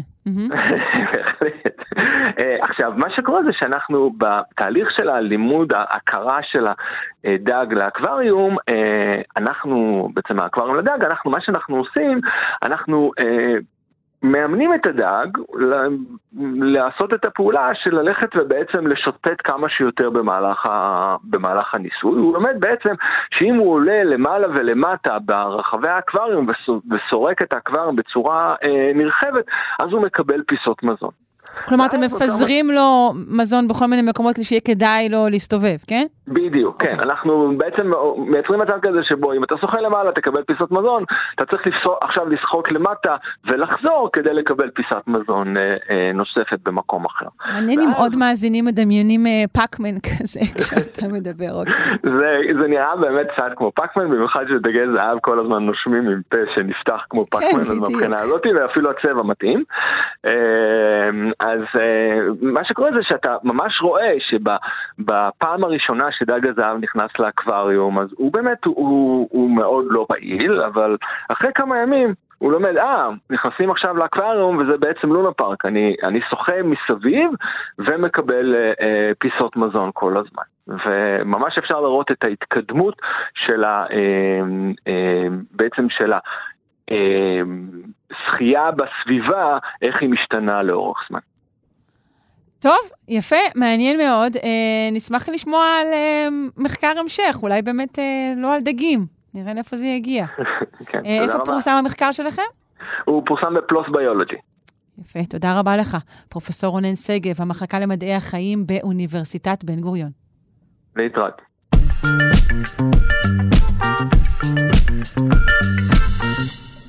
צמאים בחלל? לא נורא. אה, לפי אה, מחקר חדש ולוהט, אה, מים בכוכבי לכת סביב ננס אדום שכיחים יותר אה, ממה שחשבו. אנחנו רוצים אה, לדבר על המחקר הזה ועל גילויים מסעירים שקשורים בו עם הפרופסור עמרי ונדל, הוא אסטרופיזיקאי, אסטרוביולוג וחוקר חורים שחורים ממכון רקח לפיזיקה באוניברסיטה העברית. בוקר טוב, פרופסור ונדל. בוקר טוב, שרון. אה, אז אנחנו מדברים על, על אה, מחקר חדש ועל אה, גילוי מסעיר, נכון, שקשורים זה בזה. בוא תסביר לנו. כן, קודם כדאי להגיד מה זה ננס אדום. נכון. אז זה בעצם מדובר על שמש, שמשות קטנות ואדומות, שמתברר שהם מרכיבים את רוב הכוכבים ביקום. כך שאם אנחנו מצליחים לגלות חיים סביב כוכבי לכת של אותם ננסים אדומים, אז הסיכויים שלנו לגלות כאלה חיים הם הרבה יותר טובים. כלומר, שוב, אנחנו אבל... קושרים פה את הנושא של מים עם הנושא של חיים. כן, למעשה המחקר שלי הוא מתרכז באפשרות של קיום מים על פני כוכבי לכת בכלל, אבל בעיקר סביב כוכבי לכת אה, במערכות שמש אחרות כמובן. שהשמש שלהם היא ננס אדום. ומה הבעיה? אה, למה חשבו שיש פחות מים, אם בכלל? אה, חשבו כי שננסים אדומים הם למעשה כוכבי לכת, אה, כוכבי שמשות מאוד פעילות. ב, לפחות בשלבים הראשונים של ההתפתחות שלהם, הם פולטות הרבה יותר פרצי אנרגיה, או כמו רוחות שמש, כמו השמש שלנו, והם עלולים לפגוע אה, גם באטמוספירה של כוכבי לכת פוטנציאליים וגם בחיים אם באמת יתפתחו על פניהם, ולכן הרבה מחקרים היו ספקניים. ואני כבר אה, מזה עשר שנים ויותר מקדם את הגישה שיש אפשרות אה, בתנאים מסוימים לאטמוספירה וחיים בכוכבי לכת כאלה. ועכשיו מה שהכי מעניין, שמתברר מבחינה טכנולוגית, כיום האפשרות שלנו לחקור את הרכב האטמוספירה של כוכבי לכת כאלה, ובכלל לגלות כוכבי לכת כאלה סביב כוכבים, היא הרבה יותר טובה בסביב שמשות אדומות, כי השמשות האדומות האלה הן קטנות יותר, וזה גורם לכך שהסימן, כאילו הסיגנל בטלסקופ, יהיה יותר ברור, ואז אה, יותר קל לגלות. רגע, ציינת שיש תנאים מסוימים ב... שבהם אה, אה, יכולים לבצר מים. מהם התנאים האלו? אז התנאים האלה זה כמובן מה שנקרא אזור זהבה, על שם זהבה ושלושת הדובים, אה, באנגלית גולדילוקס, האזור שבו סביב שמש כלשהי, גם השמש שלנו כמובן, אה, מים יכולים להיווצר או מים יכולים להתקיים במצב נוזלי על פני כוכב לכת. במערכת השמש שלנו האזור הזה נמצא בערך בין המסלולים של נוגה ומאדים. כוכבי לכת יותר קרובים, כמו כוכב חמה, הם חמים מדי, וכוכבי לכת יותר רחוקים, כמו צדק, הם כבר קרים מדי. אוקיי, okay. אז המחקר החדש שלך אה, התפרסם ב-Nature Communications. אבל יחד עם זה, אה, לאחרונה, תגלית של ג'יימס ווב בעצם מתאימה ו- ומסייעת אה, להוכיח את חשיבותו של המחקר שלך, נכון? אה, כן, היא למעשה מגל... אה, פעם הראשונה בהיסטוריה שמגלים מים אה, באטמוספירה של כוכב לכת במערכת שמש אחרת, אבל כוכב לכת שדומה לכדור הארץ מבחינת הגודל. כוכב לכת סלעי. כי בעבר כבר ב-2019 הייתה תגלית מהפכנית כזאת שלראשונה האבל גילה מים באטמוספירה של כוכב לכת, אבל זה היה כוכב לכת יותר דומה לצדק. והפעם זה באטמוספירה של כוכב לכת מסוג ננס אדום, גם אז זה היה ככה, אבל זה כוכב לכת שדומה לכדור הארץ, ומה שעוד יותר אה, מעניין, שקשור למחקר שלי, שהכוכב הלכת הזה הוא מקיף את השמש שלו פעם ב- ביום וחצי. זאת אומרת, הוא מאוד mm, קרוב mm, לשמש קרוב, שלו, okay. למרות אוקיי. שהשמש הזאת היא יותר קטנה ויותר קרירה מהשמש שלנו, עדיין הטמפרטורה על פניו, המחושבת, הטמפרטורה הממוצעת נאמר, היא בערך 430 מעלות צלזיוס. ואז השאלה, אם הוא לא קרוב מדי לשמש שלו, איך יכולים להיות שמיים, השמש הזאת יכולה לפרק את המים הזאת, האלה בקלות. ובמאמר שלי באמת הוא מתרכז במים שנמצאים מתחת לשכבות קרח. כוכבי לכת, זה עוד משהו מעניין, כוכב חמה שלנו, הוא בעצם מפנה תמיד את אותו צד לשמש. והצד האחד הזה הוא לוהט, והצד השני שלו הוא קפוא, צד הלילה. ובמחקר שלי אני בדיוק מעלה את האפשרות שכזה דבר נוצר, שמתחת לכיסוי הקרח בצד הקפוא של כוכב לכת, יהיו מים נוזליים, ואז אם הם דרך סדקים בקרח מגיעים לאטמוספירה, זה מסביר, יכול להסביר בדיוק את התעלומה בגילוי החדש הזה. הבנתי. Uh, בואו נסבר את uh, האוזן של מאזיננו במספרים. Uh, בכמה הטענה שלך שהשכיחות למים uh, גדלה? גדולה למעשה. כן, אז זה תלוי בכמה ביחס למה.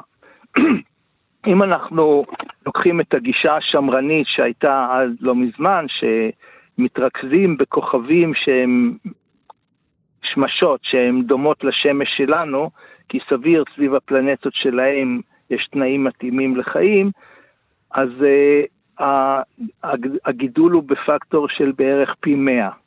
והמאה הזה מורכב, הרוב הגידול הזה במאה, מזה שננסים אדומים הם שכיחים בערך פי 20 משמשות צהובות כמו השמש שלנו, אבל אם אנחנו מכלילים את ה... המודל במחקר החדש שלי, אז uh, שמאפשר uh, חיים במים מתחת לשכבות קרח, אז יש גידול של עוד פי חמש גם ביחס לננסים אדומים, וכך מגיעים לבערך פי מאה ממה שחשבו קודם.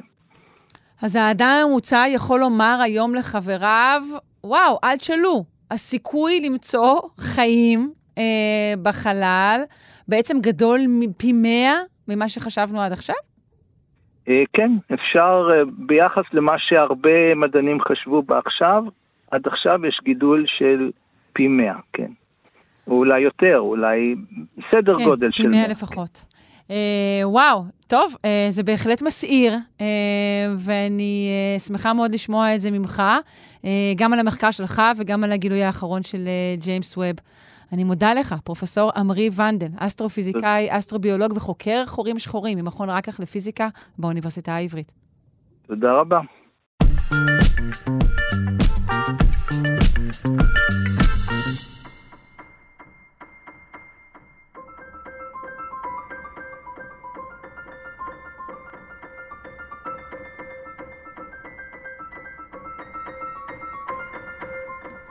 אנחנו עם היסטוריה ופילוסופיה של המדע, פינתו של נתי קופפר, מרצה להיסטוריה ופילוסופיה של המדע בפקולטה לחקלאות מזון וסביבה של האוניברסיטה העברית. ואנחנו ממשיכים הבוקר אה, את הניסיונות אה, להבין את תפקידו, או תפקידה של המחשבה המיתית בכלל, בערש המחשבה המדעית. בוקר טוב. בוקר אור. אה, כן, אז uh, בפעם האחרונה שמנו לב uh, uh, בעיקר למושג השפה של החשיבה האמיתית. נכון, עסקנו ה... גם בכישוף בהקשר הזה. נכון, במאגיה, וראינו שבעצם דרך המאגיה אנחנו יכולים לראות שבניגוד לחשיבה המדעית שבה השפה היא בראש ובראשונה משהו שנועד לתאר את, ה, את המציאות האובייקטיבית, אה, בעולם של המיתוס, קצת הפער בין הסובייקט לאובייקט מטשטש, והשפה, השפה המתארת, היא, היא גם שפה שמשנה פועלת ומפעילה, ה... כן. כן, היא משנה את המציאות, היא בוראת אה, אה, מציאות, ובאמת אה, זה, דרך זה אנחנו רואים משהו שהוא אופייני למיתוס בכלל, ובאמת זה שאין במיתוס את הגבול החד הזה שאנחנו מאמצים בחשיבה המדעית אה, בין סובייקט ואובייקט, בין, ה, בין השפה והחוויה שלנו את המציאות, ב, אה, ואחר כך באופן שהשפה מתארת אותו, ובין המושא של השפה והחוויה. כן, אני חושבת שנגענו בקצרה כן. גם ב, ב, בהתבוננות עצמה, בתור משהו שהוא מחולל, אה, יכול לחולל משהו במציאות. אה, נכון, נכון, הקשר נכון. אולי בין מגיה לבין קוונטים. אה, כן, זה מחדד, מחדד מאוד את הנקודה הזאת של הסובייקטיביות, כי זה לא רק השפה, זה עצם ההתבוננות. עכשיו לגבי הקוונטים זו שאלה מעולה וצריך אה, אה, לדון בה בנפרד, צריך בשביל זה להבין משהו גם בקוונטים, שזה משימה בפני לא, עצמה. לא לפינה זו, פינה נפרדת. לפינה נפרדת, צריך לשאול, אבל זה כן נותן לנו לפחות את הכלים לשאול עד כמה באמת אה, אה, הסיפור הזה שמתחולל שם בתורת הקוונטים, שבה מה שאנחנו קוראים אפקט הצופה, עד כמה הוא באמת אה, מכניס את, ה, את הסובייקט, מה שאנחנו קוראים לו הסובייקט לתוך הסיפור, ועד כמה זה סיפור פנים אובייקטיבי, בתוך שפת האובייקט המדעית, עד כמה פתאום גם ל, ל, למדידה, לאדם יש איזשהו תפקיד בתוכו. כן, יפה אה, ניסחת אה, בכל אופן, גם אם כן, אתה לא לגמרי מקוונטים. אה, אבל נגיד, אבל בנושאים של מאגיה, איפה אנחנו רואים את זה, את שימת הדגש על עצם ההתבוננות? אז, אז דבר שאנחנו אנחנו ראינו במאגיה את ה... נתנו דוגמה שם, למשל, מהמקרא, מבלעם בן באור, ש, שהוא מחפש נקודת התבוננות, אנחנו מכירים את, את המושג של עין הרע. נכון. כן? אה, אה, זה, אבל, אבל יש פה משהו רחב יותר, וזה עצם הנקודה ש...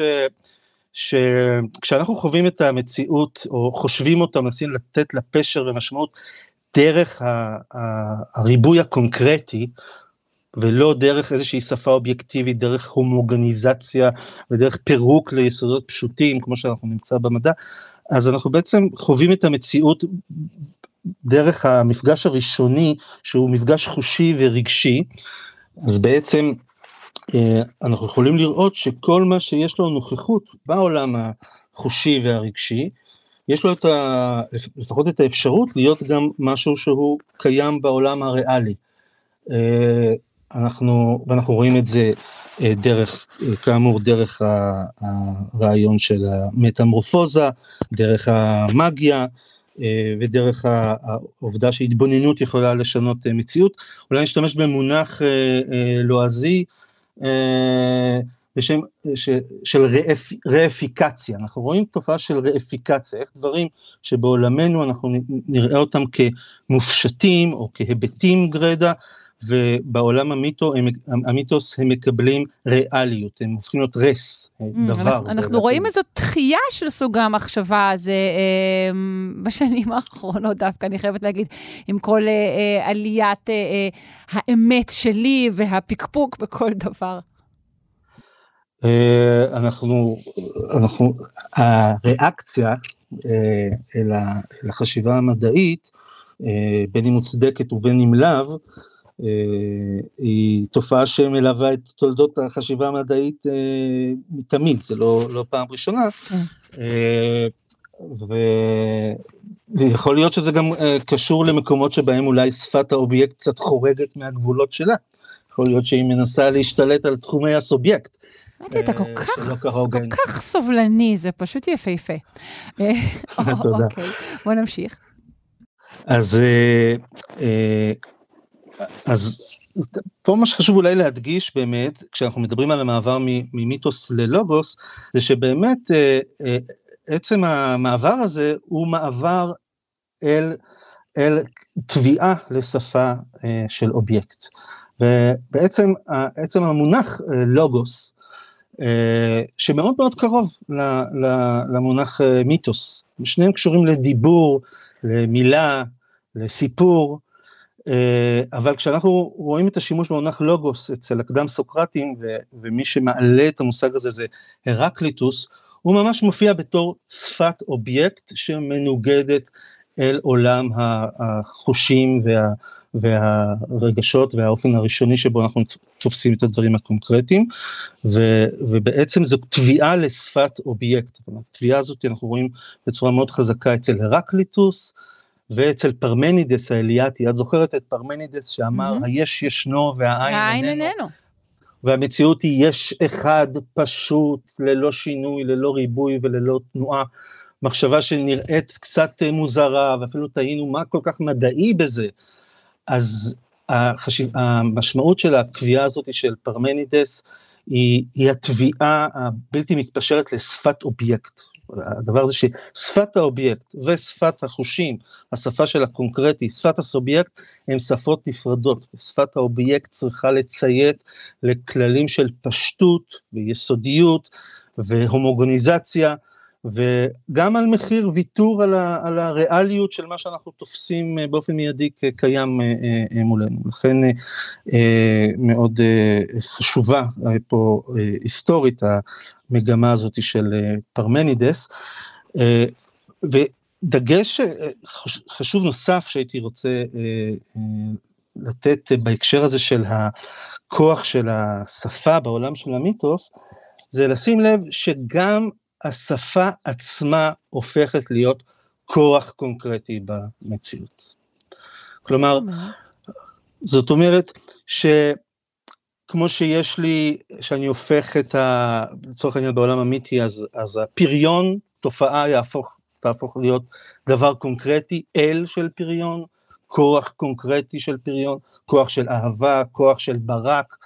אני חי בעולם של קונקרטים, גם השפה, גם יכולת התיאור, היא עצמה כוח בטבע, והכוח הזה מגולם במגיקון, בקוסם, הוא כוח טבע, השפה עצמה היא עוד תופעה של כוח מסוים במציאות, אה, והדבר הזה, באופן אה, מעניין, אנחנו, אנחנו נמצא אותו שוב בהיסטוריה, אה, בדרך אחרת אמנם, במושג הגאון, במושג הגאון של המאה ה-19, של מה, כמו התנועה כמו צייר הרומנטית. גאון או... כן, האומן הגאון. אומן המושג הגאון? הזה של, כן, בעובדה שיש לנו איזה שפת אה, תיאור, או, או יכולת תיאורית לצורך העניין, מה שנתפס בדרך כלל כיכולת תיאורית, היכולת לצייר, ל- ל- אה, יכולת האומנותית. וה- להלחין אה, מוזיקה באופן שמימי וכו'. כן, והתפיסה שזה לא סתם כישרון, זה לא יכולת, זה לא כישרון לייצר משהו יפה או יכולת להתחקות, אה, לחקות יפה את המציאות, אלא מדובר ממש בכוח טבע, הטבע עצמו מדבר אלינו דרך הגאון, יש פה כוח יוצר אמיתי שאנחנו לא מייחסים אותו לסובייקט, אה, זה לא משהו שאפשר ללמוד אותו, זה לא משהו שהאומן אה, טרח ולמד ושאל והגיע לזה, אלא איכשהו הוא, הוא, הוא, הוא כלי, הוא מדיום שהטבע מדבר דרכו, הוא כוח אז טבע. רגע, אתה מזהה ממש- בדבר הזה סוג של אה, חשיבה שמקבילה לחשיבה מיתית? כן, יש בזה, יש בכלל אה, בר- ברומנטיקה, בחשיבה הרומנטית יש איזשהו פלירטוט מסוים עם, ה, עם, ה, עם המיתוס, אה, זה נושא אה, רחב בפני עצמו, אבל, אבל כן, יש משהו ב, ב, בעולם האסתטי, וראינו הרבה פעמים מקבילות בין, ה, בין העולם האומנות ועולם האסתטיקה ועם דברים שאנחנו מכירים במיתוס, גם בעולם הזה, במושג הגאון, אנחנו, אנחנו רואים משהו שמזכיר מאוד את ההעצמה, את הראפיקציה שעושים לשפת הייצוג, לכדי כוח טבע. כן. טוב, אנחנו צריכים להיפרד, אבל אני אניח כאן את השאלה שאני מקווה שנעסוק בה בשבוע הבא, אולי לקראת אה, אה, פרידה מהעולם המיתי, אני לא בטוחה. וזה בעצם אה, הקשר, או, או קו ההפרדה, אה, בין אה, מיתוס לבין אומנות. בסדר? בדיוק. מצוין, הקו ההפרדה הזה יהיה בדיוק הקו הפרידה מהמיתוס. יפה, תודה רבה לך. נתי קרופפר, מרצה להיסטוריה ופילוסופיה של המדע בפקולטה לחקלאות מזון וסביבה של האוניברסיטה העברית. תודה, תודה.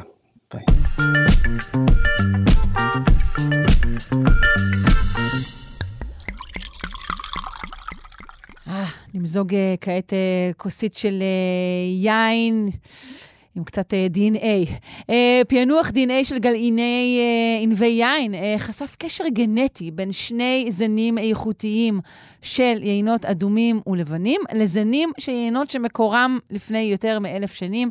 נשמע על כך מהדוקטור פנינה כהן, היא זו שערכה את המחקר במעבדה לפלאוגנטיקה במוזיאון הטבע על שם שטיינהארט באוניברסיטת תל אביב. שלום.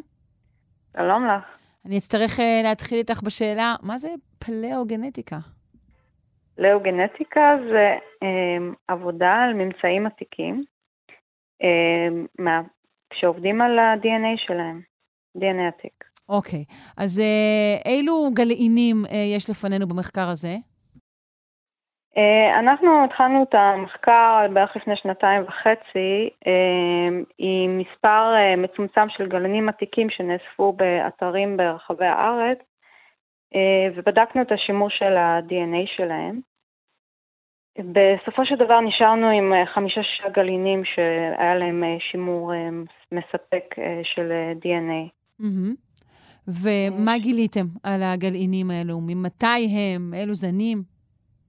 אוקיי, okay, so, אז הגלעינים שנשארנו איתם בסוף, הם כולם נמצאו באתר עובדת, בהר הנגב, בדרום הארץ. ומצאנו, קודם כל, השווינו אותם לזנים מהארץ, לזנים בחו"ל, וראינו שיש קשרים מאוד חזקים, דווקא עם זנים שגדלים באזורנו, כאן במזרח התיכון. ספציפית גלין אחד הוא ממש זהה לזן שמגודל היום בלבנון וגם ביוון, הוא נקרא סיריקי. זה קרבת משפחה מאוד מאוד גבוהה. וגלין אחר נמצא קרוב משפחה של זן שנקרא באר, שהוא אנדמי לארץ, זאת אומרת הוא נמצא רק בארץ. ולאחרונה מכינים ממנו יין. Uh, עכשיו, מה שהיה אפשר לעשות עם הגלינים האלה, שזה היה מאוד מעניין, זה לעשות ניתוח של ה-DNA בשביל למצוא מה הצבע של הענבים שהם, שמהם הגיעו הגלינים האלה, שזה פעם ראשונה שעושים ניתוח כזה, עד כמה שאני יודעת. Uh, ו... איך, איך בעצם זה נעשה? איך אנחנו יכולים ללמוד מה-DNA לצבע העיניו ממנו הוא לקוח? אנחנו מסתכלים על הבדלים ב-DNA שמקושרים לצבע. אני מצפה שיהיה לי איזשהו אות מסוימת ב-DNA. אם אני רואה אות מסוימת, אז אני, יש הסיכוי יותר ויותר גדול שאני, שזה שייך לצבע אדום נניח. ועושים את הבדיקה הזאת להרבה אתרים, לא באתר אחד, כי זה לא מספיק. וככה אני עושה את החישוב הסטטיסטי לקשר לצבע. אוקיי, okay. ושני הגלינים עם, עם הממצאים האיכותיים ביותר, אחד מהם בעצם התגלה שהוא שייך לזן של ענבים אה, אה, לבנים ואחד אדומים? נכון, זה היה מין כזה אה, לוטו מטורף, כאילו לא ציפינו לממצאים, זה היה ממש אה, אה, תוצאה חזקה, אה, וזה גם הצליח, אה, וזה גם התאים לקרובי משפחה. שהזכרתי את קרובי המשפחה המודרניים, שאחד הוא אדום ואחד הוא לבן. אנחנו יודעים את זה. Mm-hmm. אז זה, זה יצא גם תואם. אז בואי נתעכב באמת על הממצא הזה שמדובר בעצם בזנים שאנחנו מוצאים אותם גם היום. אז האם אנחנו אה, יכולים לומר, אה, שוב כמובן בקפיצת מסקנות האופיינית לתקשורת, שהזנים האלו הם יותר מתאימים ויותר ראויים, או שהתנאים אליהם כאן הם אופטימליים יותר, ושוב שראוי יותר לגדל אותם כאן? אה, אוקיי, אז אה, לגבי הזן הכי קרוב שמצאנו שהוא נמצא, שהוא נקרא סיריקי, אה, הוא גדל ב, ביוון. אנחנו לא יודעים, הוא גם גדל בלבנון, אנחנו לא יודעים אם הוא גדל בארץ. יש, יש, יש, מצאנו שהוא כנראה כן, אבל צריך לבדוק את זה באופן גנטי, זאת אומרת מבחינת זיהוי של איך שזה נראה, זה נראה תואם לזן. הבנתי שייתכן שהמילה הזו סיריקי אולי מעידה על, על מקור בנחל סורק? כן, אז uh, חשבנו uh, בתור ישראלים שה, שהשם סיריקי מאוד uh, מתאים ל, לסורק, שזה גפן שמוזכרת בתנ"ך uh, מספר פעמים, uh, למשל במשל הכרם של ישעיהו, uh, בברכת uh, יעקב uh, לבנו יהודה. Mm-hmm. ו- ו- וזה גפן שהיא ידועה באיכות שלה ובפירותיה האדומים. אה, ומה שמעניין, יש גם את הפתגם ללא כחל אה, וסרק, שכולם מכירים, שפירושו להציג דברים כאבי הטעם, בלי להפות, ויש פה שני צבעים שמוזכרים, הכחל שהוא כחול ששמים על העיניים, והסרק שהוא אדום, אה, כמו הגפן. וזה מתייחס לאיפור, כן. ששמים על השפתיים. אמ, זהו, בשלב הזה אנחנו יכולים רק להציע על הקשר השם. טוב, ייתכן גם שעמים נוספים במקומות נוספים אה, יעידו על אה, קשרים כאלו ואחרים בשפות שלהם, גם כן ייתכן. כן, כן, אז אה, אנחנו נרצה לעבוד על הגפנים, אם, אם אכן זה אותו זן שנמצא בארץ, אני רוצה לעבוד על זה ולראות אם אנחנו מוצאים הוכחות אחרות שיכולות לקשר את זה לזן okay. אוקיי. התנ"כי. אבל הגלעין השני, כמו שאמרת, בעצם עדיין צומח בארץ, נכון? זן כזה. כן. לא בדיוק, זה קרוב משפחה. אהה. שאיך הוא נקרא, הזן הזה? אה, באר. באר. במה הוא מתאפיין? אה, הוא אה, גפן לבן. קראתי שהוא מתוק, אני, אני לא ממש יודעת, ועושים, לאחרונה התחילו לעשות ממנו יין. האם אנחנו יכולים אה. לקחת בעצם את ה-DNA אה, הזה ש, שמצאתם ושעבדתם עליו ולשבח בעזרתו אה, זנים מקומיים? זהו, אז אנחנו, כמו שהזכרתי, הגלינים שמצאנו הם, הם נמצאו בעובדת, שזה בהר הנגב, אזור מאוד צחיח וחם, אה, וממצאים ארכיאולוגיים אחרים הם מצויים על כך שאותם ענבים גודלו באזור ושימשו ליצור יין. האם ושהאזור אומר... היה כנראה צחיח וחם גם בעת הגידול כן, שלהם אז? כן. זאת אומרת שאולי, אולי יש פה זנים שיהיו עמידים גם uh, בפני uh, מוראות האקלים הצפויות? כן, זה מה שאנחנו חושדים, וכמובן uh, צריך להוכיח את זה. אז, uh, אז עכשיו יש לנו זן מודרני ביד שאפשר לקחת ו- ולבדוק אם יש לו עמידות לתנאים האלה. ואז אם יש לנו את הדבר הזה, זה, זה מאוד, אה, כאילו, זה, זה, זה, זה עצום, כי כרגע, ב, ב, עכשיו שמדברים על עלייה בטמפרטורות ושינויי אקלים, mm-hmm.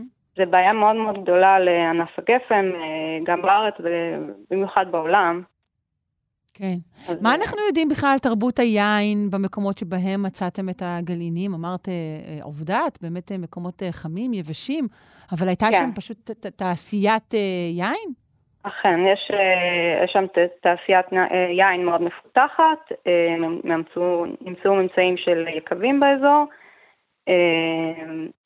ועיבוד יין, ועיבוד ענבים לצורך יצירת יין, יין שהופץ ברחבי העולם הקדום, הוא נקרא יין עזה, ומצאו אותו באמת בהרבה מקומות בעולם הקדום, לאורך הים התיכון, אפילו באנגליה, בערב הסעודית. אני מניחה שה, שהכיבוש המוסלמי, יחד עם האיסור על שתיית אלכוהול, בעצם הוא זה שאולי אה, אה, החליש או אה, העלים את התעשייה הזו? אה, כן, זה אחד מהסיבות אה, אה, כנראה. היה גם החלשה, בלי קשר למוסלמים, הייתה החלשות כלכלית באותה תקופה שהורידה את ייצור היין ופיתוח האזור. אבל כן, כמובן שיש את ההשפעה של האיסור על שתיית אלכוהול אה, כתוצאה מהכיבוש המוסלמי.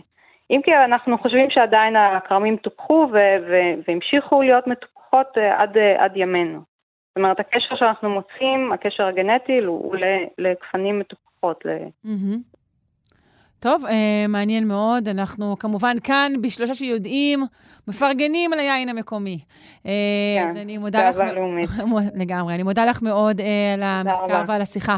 דוקטור פנינה כהן, אה, מהמעבדה לפלאוגנטיקה במוזיאון כן, הטבע. זה היה מחקר גם בשיתוף של אוניברסיטאות אחרות בארץ, אה, תל אביב, חיפה, אה, בר אילן, גם... אה, רשות העתיקות וגם עוד אוניברסיטאות בעולם. יפה, טוב שציינת, שלא יכעסו עלינו. תודה רבה לך, דוקטור פנינה כהן, להתראות. תודה, להתראות.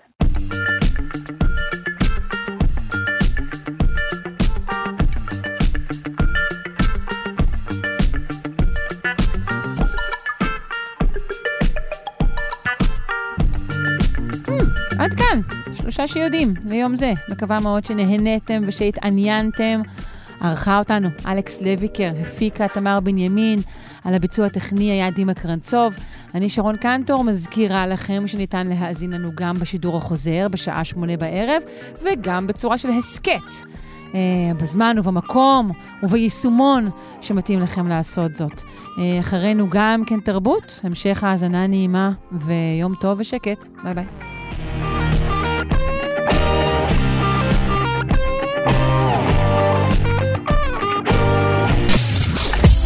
אתן מאזינות ואתם מאזינים לכאן הסכתים.